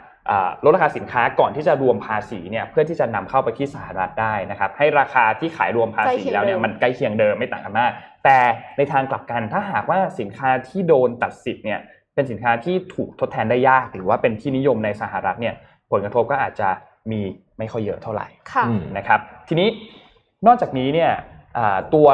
สินค้าที่ได้รับผลกระทบแบบหนักๆจริง ๆ ในรอบนี้เนี่ยนะครับ ก็คือพวกผักดองเปรี้ยว ผักแห้ง ไฟประดับต้นคริสต์มาสปิโตรเรซินซิลิคอนภาชนะอลูมิเนียมที่เป็นทรงกระบอกโลหะสำหรับยึดและติดตั้งประแจแล้วก็ตะปูควงนะครับ ซึ่งเขาใช้หลักเกณฑ์ในการวิเคราะห์เนี่ยสามด้าน อันแรกคือ GSP utilization rate อันนี้คือมูลค่าส่งออกที่ใช้สิทธิ์ GSP ต่อมูลค่าการส่งออกประเภทนั้นทั้งหมด เดี๋ยวนะเดี๋ยวเราอธิบายกราฟนี้กันเพราะเห็นกราฟนี้น่าจะเข้าใจง่ายขึ้น เดี๋ยวขออธิบาย definition แต่ละตัวก่อนนะครับโอเคซึ่งไอ้ GSP utilization rate เนี่ยถ้าหากว่าสูงก็มีแนวโน้มที่จะได้รับผลกระทบมาก ถ้าหากว่าถูกตัดสิทธิ์ค่ะนะครับอันที่สองคืออัตราภาษีที่จะมีการเก็บเพิ่มเมื่อโดนตัดสินไปแล้ว อันนี้ก็ถ้ามีการเก็บในอัตราภาษีที่สูง ก็แปลว่าได้รับผลกระทบเยอะนะครับค่ะ ส่วนอีกอันหนึงคือมูลค่าการใช้สิทธิ์ GSP ของแต่ละสินค้านะครับ ซึ่งถ้าสินค้าที่มีมูลค่าการใช้สิทธิ์มากเนี่ยก็แสดงให้เห็นว่ามันสินค้านี้เนี่ยจะเขาเรียกว่ามีความสำคัญของสินค้าต่อสินค้าในการโดนตัดสิทธิ์ทั้งหมดค่อนข้างเยอะนะครับทีนี้เราไปดูรูปกัน ในรูปอันนี้เนี่ยจะเห็นว่าสินค้าส่วนใหญ่เนี่ยมันกระกระกระจุกตัวอยู่ทางด้านมุมขวาล่างค่ะใช่ไหมครับ ซึ่งมันก็สะท้อนให้เห็นว่ามีสินค้าสินค้าส่วนใหญ่เนี่ยจะ มีสัดส่วนในการใช้สิทธิ์ GSP สูง แต่ว่าจะโดนภาษีเพิ่มเติมมาเนี่ยต่ำในระดับที่ไม่สูงมากนะก็คืออยู่ในระดับต่ำนะครับ ส่วนพื้นที่สีแดงคือขวาบนเนี่ยนะครับทางด้านขวาบนอันนั้นเนี่ยก็เป็นสินค้าที่มีความเสี่ยงสูงด้วย แล้วก็มีความเป็นไปได้ที่จะอ่าโดนเก็บภาษีเพิ่มเติมในอัตราที่สูงด้วยก็คืออย่างที่นนท์บอกไปพวกผักดองเปรี้ยวผักแห้งเมื่อกี้นะครับ ซึ่งอันเนี้ยก็เป็นสินค้าที่น่าเป็นห่วง แล้วก็ดูทรงน่าจะได้รับผลกระทบค่อนข้างเยอะนะครับ ทีนี้ แม้ว่าในการตัดสินรอบนี้เนี่ยมันอาจจะกระทบไม่เยอะมาก แต่ถ้าหากว่าเราดูรวมภาพรวมในการที่ถูกตัดสินไปแล้ว รวมครั้งก่อนหน้านี้ด้วยเนี่ยนะครับมันมีแนวโน้มที่มันค่อนข้างเยอะมันคิดเป็นประมาณ 0.8% 0.7ถึง0.8%ของมูลค่าการส่งออกทั้งหมดนะครับรวมถึงมีเกี่ยวกับเรื่องของกระแสการปกป้องทางการค้า หรือว่า trade protectionism ด้วยนะครับ ซึ่งไอ้พวกนี้เนี่ยก็เกี่ยวข้องกับเรื่องของการไอ้ฉันไม่นำเข้าอันนี้ใช้ของประเทศตัวเอง เกี่ยวมีเรื่องพวกนี้ก็ค่อนข้างเยอะเหมือนกันนะครับอืมทีนี้ผลกระทบพวกนี้เนี่ยมันก็เลยน่าจะค่อนข้างเยอะนะครับ ซึ่งมูลค่าการส่งออกของ GSP ที่หายไปเนี่ยที่ไทยโดนตัดสิทธิ์ไปเนี่ยคิดเป็นประมาณ 40%ของมูลค่าที่ได้รับเมื่อเทียบกับปี 2019ครับมคือหายไปเกือบครึ่งนะ40%หายไปเกือบครึ่งนะเมื่อค่ะอันนี้เป็นสิทธิ์ของ GSP นะไม่ได้ค่ะเป็นมูลค่าการส่งออกทั้งหมดอ่าแต่เป็น GSP เมื่อเทียบกันระหว่างปี 2019 กับ ปี2020 2020 นะครับ ซึ่งก็รวมถึงสถานการณ์เศรษฐกิจโลกที่โดนกระทบจากโควิด -19 ด้วยก็ทำให้เรื่องนี้เนี่ยค่อนข้างน่าเป็นห่วงนะครับ เพราะฉะนั้นหลังจากนี้ก็ต้องติดตามดูครับว่าผลกระทบที่จะมีเนี่ยมันจะมากน้อยแค่ไหน แต่นี่คือสิ่งที่ EIC คาดการณ์นะครับ ก็ขอบคุณ SCB แล้วก็ข้อมูลดีๆ จากทีม Well Advisory ด้วยนะครับครับ ล่าสุดครับ South Carolina ครับโดนัลด์ทรัมป์ได้ไปอีกหนึ่งรัฐแล้วนะครับ ตอนนี้โดนัลด์ทรัมป์มีทั้งหมด 22 electoral college นะไบเดนมี 16 นะครับเอ่อไปอัปเดตเร็วๆอีกเรื่องหนึ่งที่ดิเราจำดีล NVIDIA จะซื้อ ARM ได้ใช่ไหมฮะเอออ่าตอนนั้นน่ะใช่ไหมคือก็นึกว่าไม่มีอะไรนะนึกว่าจบไปเรียบร้อยแล้วนะครับ ปรากฏว่าตอนนี้มีปัญหาครับ เพราะว่าเอ่อมันมีหน่วยงานหนึ่งของ ARM ที่อยู่ในเมืองจีนเป็น joint venture นะครับแล้วก็ผู้ถือหุ้นที่ถือหุ้นอยู่ 17%เนี่ยเอ่อออกมาคัดค้านการซื้อขายครั้งนี้นะครับทำให้โอกาสที่จะปิดดีลซื้อทั้งหมดเนี่ยนะ มีโอกาสที่จะเขาบอกว่าตอนนี้มีนักวิเคราะห์บอกว่า 50-50 เลยนะที่ที่จะล่มนะฮะที่จะล่มนะครับเอ่อเดี๋ยวต้องติดตามข่าวลึกเชิงลึกนิดนึงผมยังวันนี้ยังไม่มีดีเทลให้ให้ให้ให้ฟังมาก เดี๋ยวพรุ่งนี้จะหาdetail เรื่องนี้มาให้ เพราะถ้าเกิดว่าดีลนี้ล่ม เนี่ยเอ่อจะเป็น move สำคัญมากของสงครามเซมิคอนดักเตอร์อือฮึนะฮะ ต้องติดตามต่อไปว่าเรื่องนี้จะเป็นอย่างไรนะครับ มีอันนึงเป็นข่าวแบบเร็วๆให้ดูเอ่อธุรกิจหนึ่งที่เจริญเติบโตมากในยุโรปนะครับก็คือธุรกิจส่งอาหารที่เป็น pre cook เอ่อ pre เอ่อเขาเรียกว่าอะไร semi prepare meal นะครับครับเป็น meal kit meal kit นะฮะเอ่อขอภาพที่หนึ่งนะฮะ Hello Fresh เนี่ยมีเป็นอารมณ์คล้ายๆ Blue Ribbon ไม่ใช่อารมณ์คล้ายๆเหมือนเป๊ะเลยแหละเหมือน Blue Ribbon เลยนะฮะก็ยอดขายเฉพาะจากเดือนกรกฎาคมถึงเนี่ย ถึงเดือนกันยาเนี่ยนะครับ ประมาณ 1,000 ล้านยูโรนะครับเพิ่มขึ้นเท่าตัวจากปีที่แล้ว วิธีการสำหรับท่านที่ไม่คุ้นกับอันนี้นะครับ เมืองไทยก็มีแล้วนะ เมืองไทยก็เริ่มมีเห็นขายแล้วแต่ไม่รู้ว่าขายดีหรือเปล่าก็คือว่า เวลาเราอยากจะทำอาหารทานที่บ้านเนี่ยครับถ้าเกิดเราไปซูเปอร์มาร์เก็ตเนี่ยนะครับ โดยเฉพาะอาหารฝรั่งเนี่ยนะครับเอ่อคุณซื้อแค่ไอ้พวก spice อะนิดอย่างเดียวเดียวอะใช้นิดเดียวนะอ่าแต่แต่คุณว่าต้องซื้อซื้อแบเยอะมากหกขวดแล้วคุณก็ไม่เคยใช้มันอีกเลย ใช่ มันก็หมดอายุไปใช่ไหมค่ะ เอ่อ Hello Fresh หรือว่า Blue Blue Ribbon เองเนี่ยนะครับเอ่อคอนเซ็ปต์ก็คือว่าคุณอยากจะทำไอเนี่ยเขาทำทุกอย่างมา portion พอดีเป๊ะอ๋อกับที่คุณสำหรับต้องทำอันนี้สำหรับเมนูนี้มีทุกอย่างมาให้มีคู่มือมาให้เสร็จปุ๊บถึงปุ๊บคุณคุกเองเสร็จเอ่อแล้วก็ทานได้เลยคำถามก็คืออ้าวแล้วทำไมถึงไม่สั่งแบบที่ทำเสร็จแล้วอะคือคนยุเอ่อตะวันตกอะครับ เขาชอบเขาเขาถือว่าการคุกกิ้งเป็นกิจกรรมอย่างหนึ่งอือฮึค่ะอ่าเราเราเคยเห็นภาพในหนังไหมเวลาคนอืมทคุกทำอาหารไปแล้วก็ดื่มไวน์ไปคุยกับเพื่อนไปด้วยเนี่ย แล้วก็ทำอาหารไปด้วยอ่าที่จะแล้วก็ทานทานด้วยกันเนี่ยมันคือแอคทิวิตี้อย่างหนึ่งอืมแล้วอีกอันหไม่นึงใช่แค่ไปเป็นทำหลังครัว จะสังเกตว่าครัวของบ้านเอ่อคนตะวันตกเนี่ยอยู่ในบ้านอ่าค่ะไม่ได้แยกออกไป ติดกับโต๊ะอาหารเลยติดกับโต๊ะอาหารเลยคือ แล้วก็จะมี island ที่แบบคนก็จะยืนอยู่ช่วยกันครับทำนะฮะซึ่งอันนี้เนี่ยเป็นวัฒนธรรมที่ ทำให้ธุรกิจพวกนี้เนี่ยโตเร็วมาก ประเด็นก็คือว่าคู่แข่งของ Hello Fresh กับพวกนี้เนี่ยไม่ใช่ delivery นะไม่ใช่ food delivery มันเป็นคนละแนวกันคู่แข่งของซูเปอร์มาร์เก็ตนะลองคิดดีๆนะอือฮึเพราะฉะนั้นเนี่ยพอเราframe แบบแบบนี้ปุ๊บเนี่ยเราเห็นว่ามันโตขึ้นเยอะมากเนี่ยอันนี้โตกว่าซูเปอร์มาร์เก็ตเยอะนะครับเอ่อในอนาคตก็น่าสนใจเหมือนกันว่า ธุรกิจนี้จะเป็นยังไงบ้าง แต่ว่าเมืองไทยเนี่ย กระแสมันเป็นอีกทางหนึ่งคือเราไม่ค่อยอยากทำแล้วมันเสียเวลาใช่ไหมแต่ว่าสำหรับ ชาวตะวันตกเนี่ยการทำอาหารเป็น activity สำคัญอันหนึ่งที่ค่ะเขาชอบทำแต่ว่าซูเปอร์มาร์เก็ตก็อาจจะออกผลิตภัณฑ์มาแข่งก็ได้ใช่ไหมคะ ใช่ใช่ใช่แต่ว่าเขาทำอีคอมเมิร์ซแล้วอะใช่แต่ว่าพวกนี้เนี่ยเขาจะเขาสเปเชียลไลซ์เขา specialize มากอ่าคือเรื่องของ UI UX การใช้งานอะไรพวกนี้เนี่ยเขาจะเก่งมาก และอย่างมันเป็นแบบคล้ายๆ เรื่องของ e gear effect ด้วยอืมคือให้คนไม่ได้แบบเป็น ready Do it to cook มาเลย yourself คือให้คนมาแบบเออมาทำนิดนึงอ่ามีมีส่วนร่วมนิดนึงภูมิใจอ่าใช่เกียร์พอพอถูกต้องพอเอ่อทำเสร็จถ่ายรูปลงไอจีแล้วก็ใช่บอกว่า homemade meal อะไรอย่างเงี้ยค่ะอ่าก็จะดูแบบว่าเหมือนกับมีมีแต่เห็นเนื้อแล้ว element of หิวมากเลยอยาก surprise กินเดี๋ยวก่อนใจเย็นโอ้อันนี้มันยังดิบอยู่เลย ล่าสุดครับโอ้โหนี่เรา แป๊บเดียวเองนะฮะล่าสุดเนี่ยไบเดน85 แล้วนะครับ แล้วก็ทรัมป์55 นะครับ นี่นับคะแนนโอ้โหนับกันเร็วมากไปไปเร็วมากนะครับเอ่อแมสซาชูเซตส์นะครับเอ่อโจไบเดนได้ไปนะครับ เดี๋ยวผมขออนุญาต capture หน้าจอนี้ขึ้นเลยดีกว่า เพราะว่าเอ่ออันนี้คือของบลูมเบิร์กนะครับ ต้องให้เอ่อ capture หน้าจอขึ้นเลยดีกว่าเพราะว่า เพราะว่ามันเร็วมากเลยครับ ตอนนี้คือเราคุยเรื่องอื่นกันแป๊บเดียวเองนะครับดับโยนรูปนี้จากบลูมเบิร์กนะครับ ขึ้นหน้าจอให้นิดหนึ่งนะครับผลมาแล้วอะล่าสุดผลมาเร็วมาก เร็วมากเลยอะอยู่ดีก็นับกันเร็วมากรอบนี้เร็วมากตุ้งปึ้งขึ้นมานะฮะโอเคนะครับผมผมก็ค่อยๆไล่ให้ฟังนะครับเอ่อแมสแมสซาชูเซตส์นะครับไบเดนนะฮะเอ่อครับ Massachusetts คอนเนตทิคัตไบเดนนะครับโรดไอแลนด์ไบเดนนะฮะนิวเจอร์ซีย์ไบเดนนะฮะที่ Delaware ที่น่าตกใจมากคือเรื่องนี้ครับผมเมื่อกี้ฟลอริดาเนี่ยเอ่อโจไบเดนนำอยู่ใช่ไหมครับ ตอนนี้โดนัลด์ทรัมป์พลิกกลับมานำแล้วนะฮะอืมโดนัลด์ทรัมป์พลิกกลับมานำแล้วพลิกกลับมานำ ค่อนข้างเยอะนะครับนำอยู่สองหมื่นกว่าคะแนนนะฮะอ๋อถ้าเกิดโดนัลด์ทรัมป์ได้ฟลอริดาเนี่ยแล้วก็โอ้โหเรื่องใหญ่เลยนะ เพราะว่ามีโอกาสที่จะเรื่องเรื่องใหญ่สำหรับใครก็ไม่รู้หรอกแต่ว่าแต่ว่ามีโอกาสที่จะที่จะชนะการเลือกตั้งครั้งนี้อย่างที่เราบอกไปในตอนแรกนะฮะเออเออเมื่อกี้เมื่อกี้ไบเดนยังนำอยู่ดีๆเลยนะครับ แล้วก็ไบเดนได้ที่อิลลินอยส์นะครับ ได้ที่นิวเจอร์ซีย์นะครับแมริแลนด์นะฮะเอ่อเดลาแวร์นะครับเอ่อนี่แหละ ขึ้โอคลาโฮมานี่ขึ้โดนัลด์ทรัมป์ได้แล้วโดนัลด์ทรัมป์ได้แล้วนะฮะโดนัลด์ทรัมป์ได้แล้วนะครับ ก็ณขณะนี้ล่าสุดเลยเนี่ยนะครับสุดๆเลยก็คือ 85 กับ 55 นะครับอืมแต่ว่ามันมีมันมีว่าอย่างที่บอกครับฟลอริดาเนี่ยนะทรัมป์พลิกกลับมานำนะฮะซึ่งเราลุ้นระทึกมากตอนนี้นำอยู่ 33,000คะแนนเยอะเหมือนกันนะครับทำเยอะนะคะแนนเยเนี่ยอะเอาเรื่องไม่น้อยนะฮะไม่น้อยนนท์พาไปข่าวอื่นกันบ้าง เดี๋ยวก่อนจะปิดข่าวเรา เอ้ยเราแจกของไหมแจกของแจกของไหมของแจกของแจกของเรามีของแจกเพียบเลยวันเนี้ยเอ่อ จะแจกอะไรดี เรามี 2 อย่างก็คือตัวกล่อง mystery box มีค่ะ6กล่องใช่ไหมครับ แล้ววันนี้เรามีบัตรนะอ่าโค้ดส่วนลดของอ๋อโค้ดส่วนลดอันไหนขอรูปขึ้นขายของหน่อยฮะดาบฮะเอ่อ planner ของเรา mission to the moon ทำ planner นะครับโค้ดส่วนลด back on track planner นะครับครับก็ปีนี้ทำใหญ่ขึ้นกว่าเดิม กระดาษดีกว่าเดิมอืมนะฮะ อะไรทุกอย่างทุกอย่างดีขึ้นกว่าเดิมข้อข้อไม่ดีกับปีที่แล้วอะเราก็มาปรับหมดนะครับเราแจกแจกส่วนลดกี่อันนะ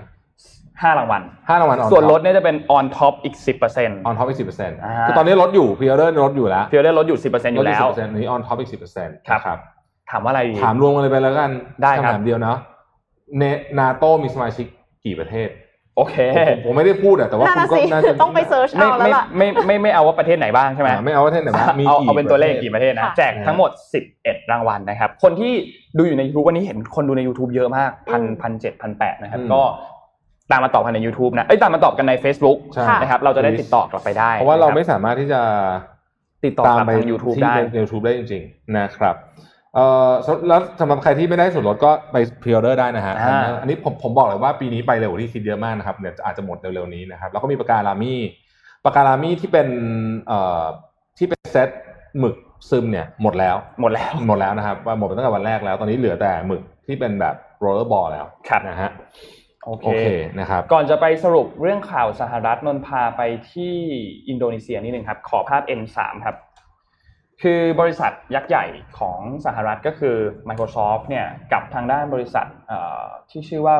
Bukalapak เนี่ยนะครับ Bukalapak เนี่ยเป็นบริษัทที่เป็นอีคอมเมิร์ซนะครับของอินโดนีเซียได้รับความนิยมมากๆ ล่าสุดได้มีการเอ่อจับมือกันแล้วนะครับเป็นพันธมิตรกัน โดยที่ Bukalapak เนี่ยก็จะนำระบบคลาวด์ตัว Microsoft Azure เนี่ยมาใช้ค่ะนะครับส่วน Microsoft เนี่ยเขาก็จะให้เงินลงทุนด้วย โดยที่เขาไม่ได้เปิดเผยนะว่าให้เงินลงทุนเป็นจำนวนเงินเท่าไหร่นะครับแต่ว่า ทางด้านสำนักข่าว Bloomberg เนี่ยได้ออกมาบอกว่าเงินลงทุนอันนี้เนี่ยน่าจะมีมูลค่าประมาณ 100 ล้านดอลลาร์สหรัฐนะครับ แล้วก็หลังจากนี้เนี่ย Microsoft ก็ดูมีทีท่าที่จะมาสนใจตลาดอินโดนีเซียมากขึ้นด้วยนะครับ เพราะว่าจำนวนผู้ใช้สมาร์ทโฟนเองก็เพิ่มขึ้นอย่างรวดเร็วด้วยนะครับ แล้วก็แนวมีแนวโน้มว่าจำนวนประชากรเองจะเติบโตเพิ่มมากขึ้นด้วยทำให้ Microsoft เนี่ยก็ มีการเข้ามาลงทุนเพิ่มเติม แต่ต้องบอกว่าไม่ใช่บริษัทแรกนะที่เข้ามาลงทุนเพิ่มเติมในอินโดนีเซียนะครับก่อนหน้านี้เนี่ยจริงๆ Google ก็เข้ามาลงทุนแล้วนะครับ Facebook PayPal เองก็เข้ามาลงทุนแล้วด้วยเช่นเดียวกัน Microsoft เป็นอีกหนึ่งบริษัทที่เข้ามานะครับ ก็น่าสนใจครับว่าหลังจากนี้เนี่ยจะเติบโตมากแค่ไหนนะครับเกี่ยวกับอินโดนีเซียนะครับค่ะเอ่อยังมีเรื่องของผลประกอบการอีกบริษัทหนึ่งค่ะ เป็นบริษัท tech company ที่เราเป็น user กันเหมือนกันนะคะ ขอภาพ M 2.1ค่ะ ค่ะ Facebook นะคะ รายงานผลประกอบการไตรมาสที่ 3 ปี 2020ค่ะรายได้รวมราว 21,500 ล้านดอลลาร์สหรัฐนะคะ เพิ่มขึ้น 22เปอร์เซ็นต์จากช่วงเดียวกันของปีก่อนนะคะ เห็นชัดเลยว่าแท่งสีฟ้าซึ่งเป็นแท่งที่รายงานเนี่ย เทียบกันกับแท่งสีน้ำเงิน ซึ่งเป็นแท่งการคาดการณ์เนี่ยคือสูงกว่ากันมากอืมค่ะ คือสูงกว่าที่นักลงทุนคาดการณ์ไว้มาก ซึ่งแบ่งเป็นรายได้ที่มาจากการโฆษณาเนี่ย 98.8%นะคะ หรือประมาณ 21,200 ล้านดอลลาร์จำได้ไหมคะว่าก่อนหน้านี้ประมาณเดือนกรกฎาสิงหาเนี่ยมีการบอยคอรด Facebook เกิดอ่าขึ้นใช่ใช่อ่าที่มีมันไม่ไม่ซื้อแอดอะพูดง่ายๆใช่มีแบรแบรนด์ใหญ่ทั้งนั้นเลยนะคะ ที่หยุดการโฆษณาบน Facebook บอกว่าได้รับการทำกำไรจากการยั่วยุปลุกปั่นอ่า racist discriminate นะคะ แต่ว่าแสดงว่ามันไม่ได้มีผลมากขนาดนั้น เพราะว่ารายได้ส่วนใหญ่ของ Facebook เนี่ยมาจาก การโฆษณาของธุรกิจขนาดเล็กถูกต้องครับอ่าใช่ประมาณ 96%เลยมั้งมาจาก SME ค่ะ เพราะฉะนั้นก็เลยยังไม่ได้กระทบมากขนาดนั้นนะ SME คะบอยคอรดเฟซบุ๊กไม่ไม่ไหวอะไม่ไหวบอยคอรดแล้วก็ไม่รู้จะไปโฆษณาตรงไหนเลยใช่ค่ะ ขอภาพถัดไปค่ะ ส่วนในเรื่องของจำนวนผู้ใช้งานนะคะ daily active user เนี่ย ที่ใช้งานเป็นประจำทุกวันเนะคะรวมรวมถึงตัว M ด้วยเนยนะคะก็เพิ่มขึ้น 12%ค่ะ เป็นกว่า 1,800 ล้านรายนะคะอืมอืมส่วนผู้ใช้งานประจำทุกเดือน หรือว่า monthly active user ก็เพิ่มขึ้นในปริมาณประมาณเดียวกันนะคะ 12%เป็นกว่า 2,700 ล้านรายนะคะ แต่ที่น่าสนใจมาก ๆ เลยก็คือ ถ้ารวมเอ่อ Facebook Family ทั้งหมดเนี่ยไม่ว่าจะเป็น Instagram WhatsApp Facebook Messenger หรือว่าแพลตฟอร์มอื่น ๆ ของ Facebook แล้วเนี่ยจำนวนผู้ใช้งาน monthly active user เนี่ยจะมีจำนวนมากถึง 3,200 ล้านคนอ่าอือหือพูดกันง่าย ๆ ก็คือมากกว่าจีนกับอินเดียรวมกันนะคะครับแต่ว่าจีนก็คือไม่ได้ใช้ด้วยนะเพราะว่าโดนแบนใช่ไหมเออแล้วทีเนี้ย Facebook อะค่ะ ก็มีรายได้ต่อหนึ่งผู้ใช้งานนะคะรายได้ต่อหนึ่งผู้ใช้งานในไตรมาสนี้ก็เพิ่มขึ้นค่ะ เฉลี่ยอยู่ที่ประมาณ 8 ดอลลาร์นะคะ เพิ่มขึ้นจากปีที่แล้วประมาณ 8%ก็คือเอ่อ8ดอลลาร์เนี่ยก็ประมาณ 240 กว่าบาทอืม ทุกคนตอนนี้นะคะ ที่กำลังพยายามชิงรางวัลกับเราอยู่นะคะทำรายได้ให้ Facebook นะคะ240ครับกว่าบาทนะคะ ก็เพิ่มทั้งจำนวนผู้ใช้งานแล้วก็รายได้ต่อหัวเลยค่ะ แต่ว่าอย่างไรก็ดีนะคะจำนวนผู้ใช้งานรายวันของ Facebook ในสหรัฐอเมริกากับแคนาดาเนี่ยลดลงค่ะอืมลดลง 2 ล้านรายนะคะ ในไตรมาสนี้ แต่ว่า Facebook ก็บอกว่าไม่แน่ quarter ที่ 4 ก็อาจจะลดลงอีก อ่า เพราะว่าเขาบอกว่ามันเพิ่มขึ้นอย่างมากเลยใน quarter ที่ผ่านมาเนื่องจากโควิดอะนะคะ คือเหมือนกับผู้คนจะต้องติดต่อกัน แต่ไม่แน่ใจว่าลดลงเพราะว่าไปติดต่อกันผ่าน TikTok หรือยังไงนะคะอ่าก็ก็ไม่ไม่ไม่แน่ใจว่าทำไม Facebook ถึงคาดว่า quarter ที่ 4 จะลดลงอีกนะครัคะ บ แต่ว่าอืมในในทวีปยุโรปเนี่ยก็ยังคงอยู่ที่ประมาณ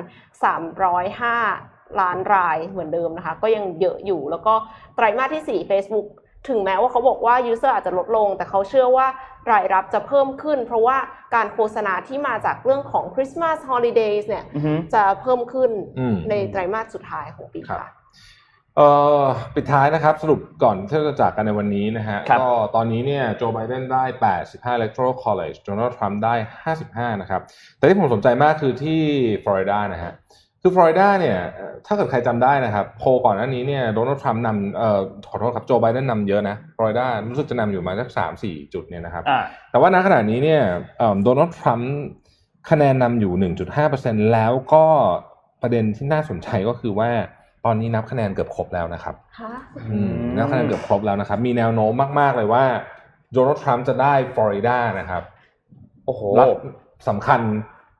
เกือบที่สุดเลยแล้วกันเรียกว่าสำคัญที่สุดอ่าอ่ามันมีสองรัฐที่ต้องจับตาคือฟลอริดากับเพนซิลเวเนียนะครับ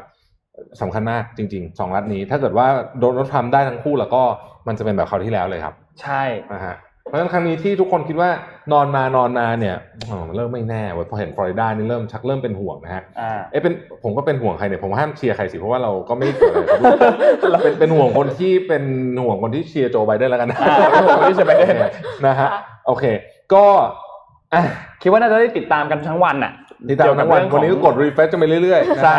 เออมีคนถามว่าเราดูเว็บอะไรกันบ้างนะครับผมของผมดู Bloomberg นะฮะ Bloomberg ก็ทำอินโฟกราฟิกได้ดีทีเดียวอะเมื่กับอีกอันหนึ่งของ Bloomberg Financial Times ทำได้ดีเหมือนกันอ่านะนะคครัรับบแล้วก็ก็ New York Times ก็ทำได้ดีเรียกนะครับเรียกเรียกว่าตอนนี้ก็แข่งกันเลยล่ะ วันเนี้ยใช่คือ traffic การเข้าเว็บข่าววันนี้นี่น่าจะสูงที่สุดเป็นประวัติการณ์ถูกต้องครับนะฮะเพราะว่าทุกคนต้องเข้าไปเช็คในคือเว็บแข่งกันว่าใครอัปเดตเร็วกว่ากันอะอืมคือคนก็โดยคิดว่าถ้าใครที่ติดตามสำนักข่าวก็น่าจะเปิดหลาย ๆ อันกันอยู่แล้ว ถูกต้องนะครับ วันนี้ก็เอ่อต้องบอกว่าเดโมแครตมีความเลิ่กลั่กเล็กน้อยแล้วล่ะตอนเนี้ยเริ่มเครียดละเมรอดูนะรอดูรอดูนะฮะว่าจะเป็นยังไง ดูว่าจะเป็นยังไง ต้องติดตามกันต่อไปแล้วเดี๋ยวยังไงนะครับพรุ่งนี้เรามาสรุปให้ฟังว่านับคะแนนเนี่ยเรียบร้อยหรือยังอืมแต่คิดว่ากว่าจะรู้ผลจริง ๆ แบบร้อยเปอร์เซ็นต์เนี่ยน่าจะใช้เวลาสักพักอาจจะอืมสัปดาห์หน้าอาจจะเดือนหน้าหรือเปล่าก็ไม่รู้เหมือนกันนะนั่นครับนะสินะแต่ยังไงคำตอบที่ถูกต้องเอาบอกเฉลยคำตอบก่อนนะครับคือ 30 ประเทศนะครับอ่าเพราะเสียงแตกมากนะวันเนี้ย วันนี้เสียงแตกมากนะตัวแรกๆ แบบมียี่สิบเจ็ดยี่แปดนะฮะสิบเก้าอะไรมีมีมีมีครับเพียบเลยคำตอบที่ถูกต้องคือ30ประเทศนะครับ ครับโอเค ก็เดี๋ยวน้องดาวจะสุ่มไปนะฮะว่าใครจะได้รางวัลอะไรกันบ้างสำหรับวันนี้ขอบคุณทุกท่านที่ติดตาม Mission Daily Report นะครับแล้วเราพบกันใหม่พรุ่งนี้เช้านะครับ สวัสดีครับ สวัสดีค่ะมิชชั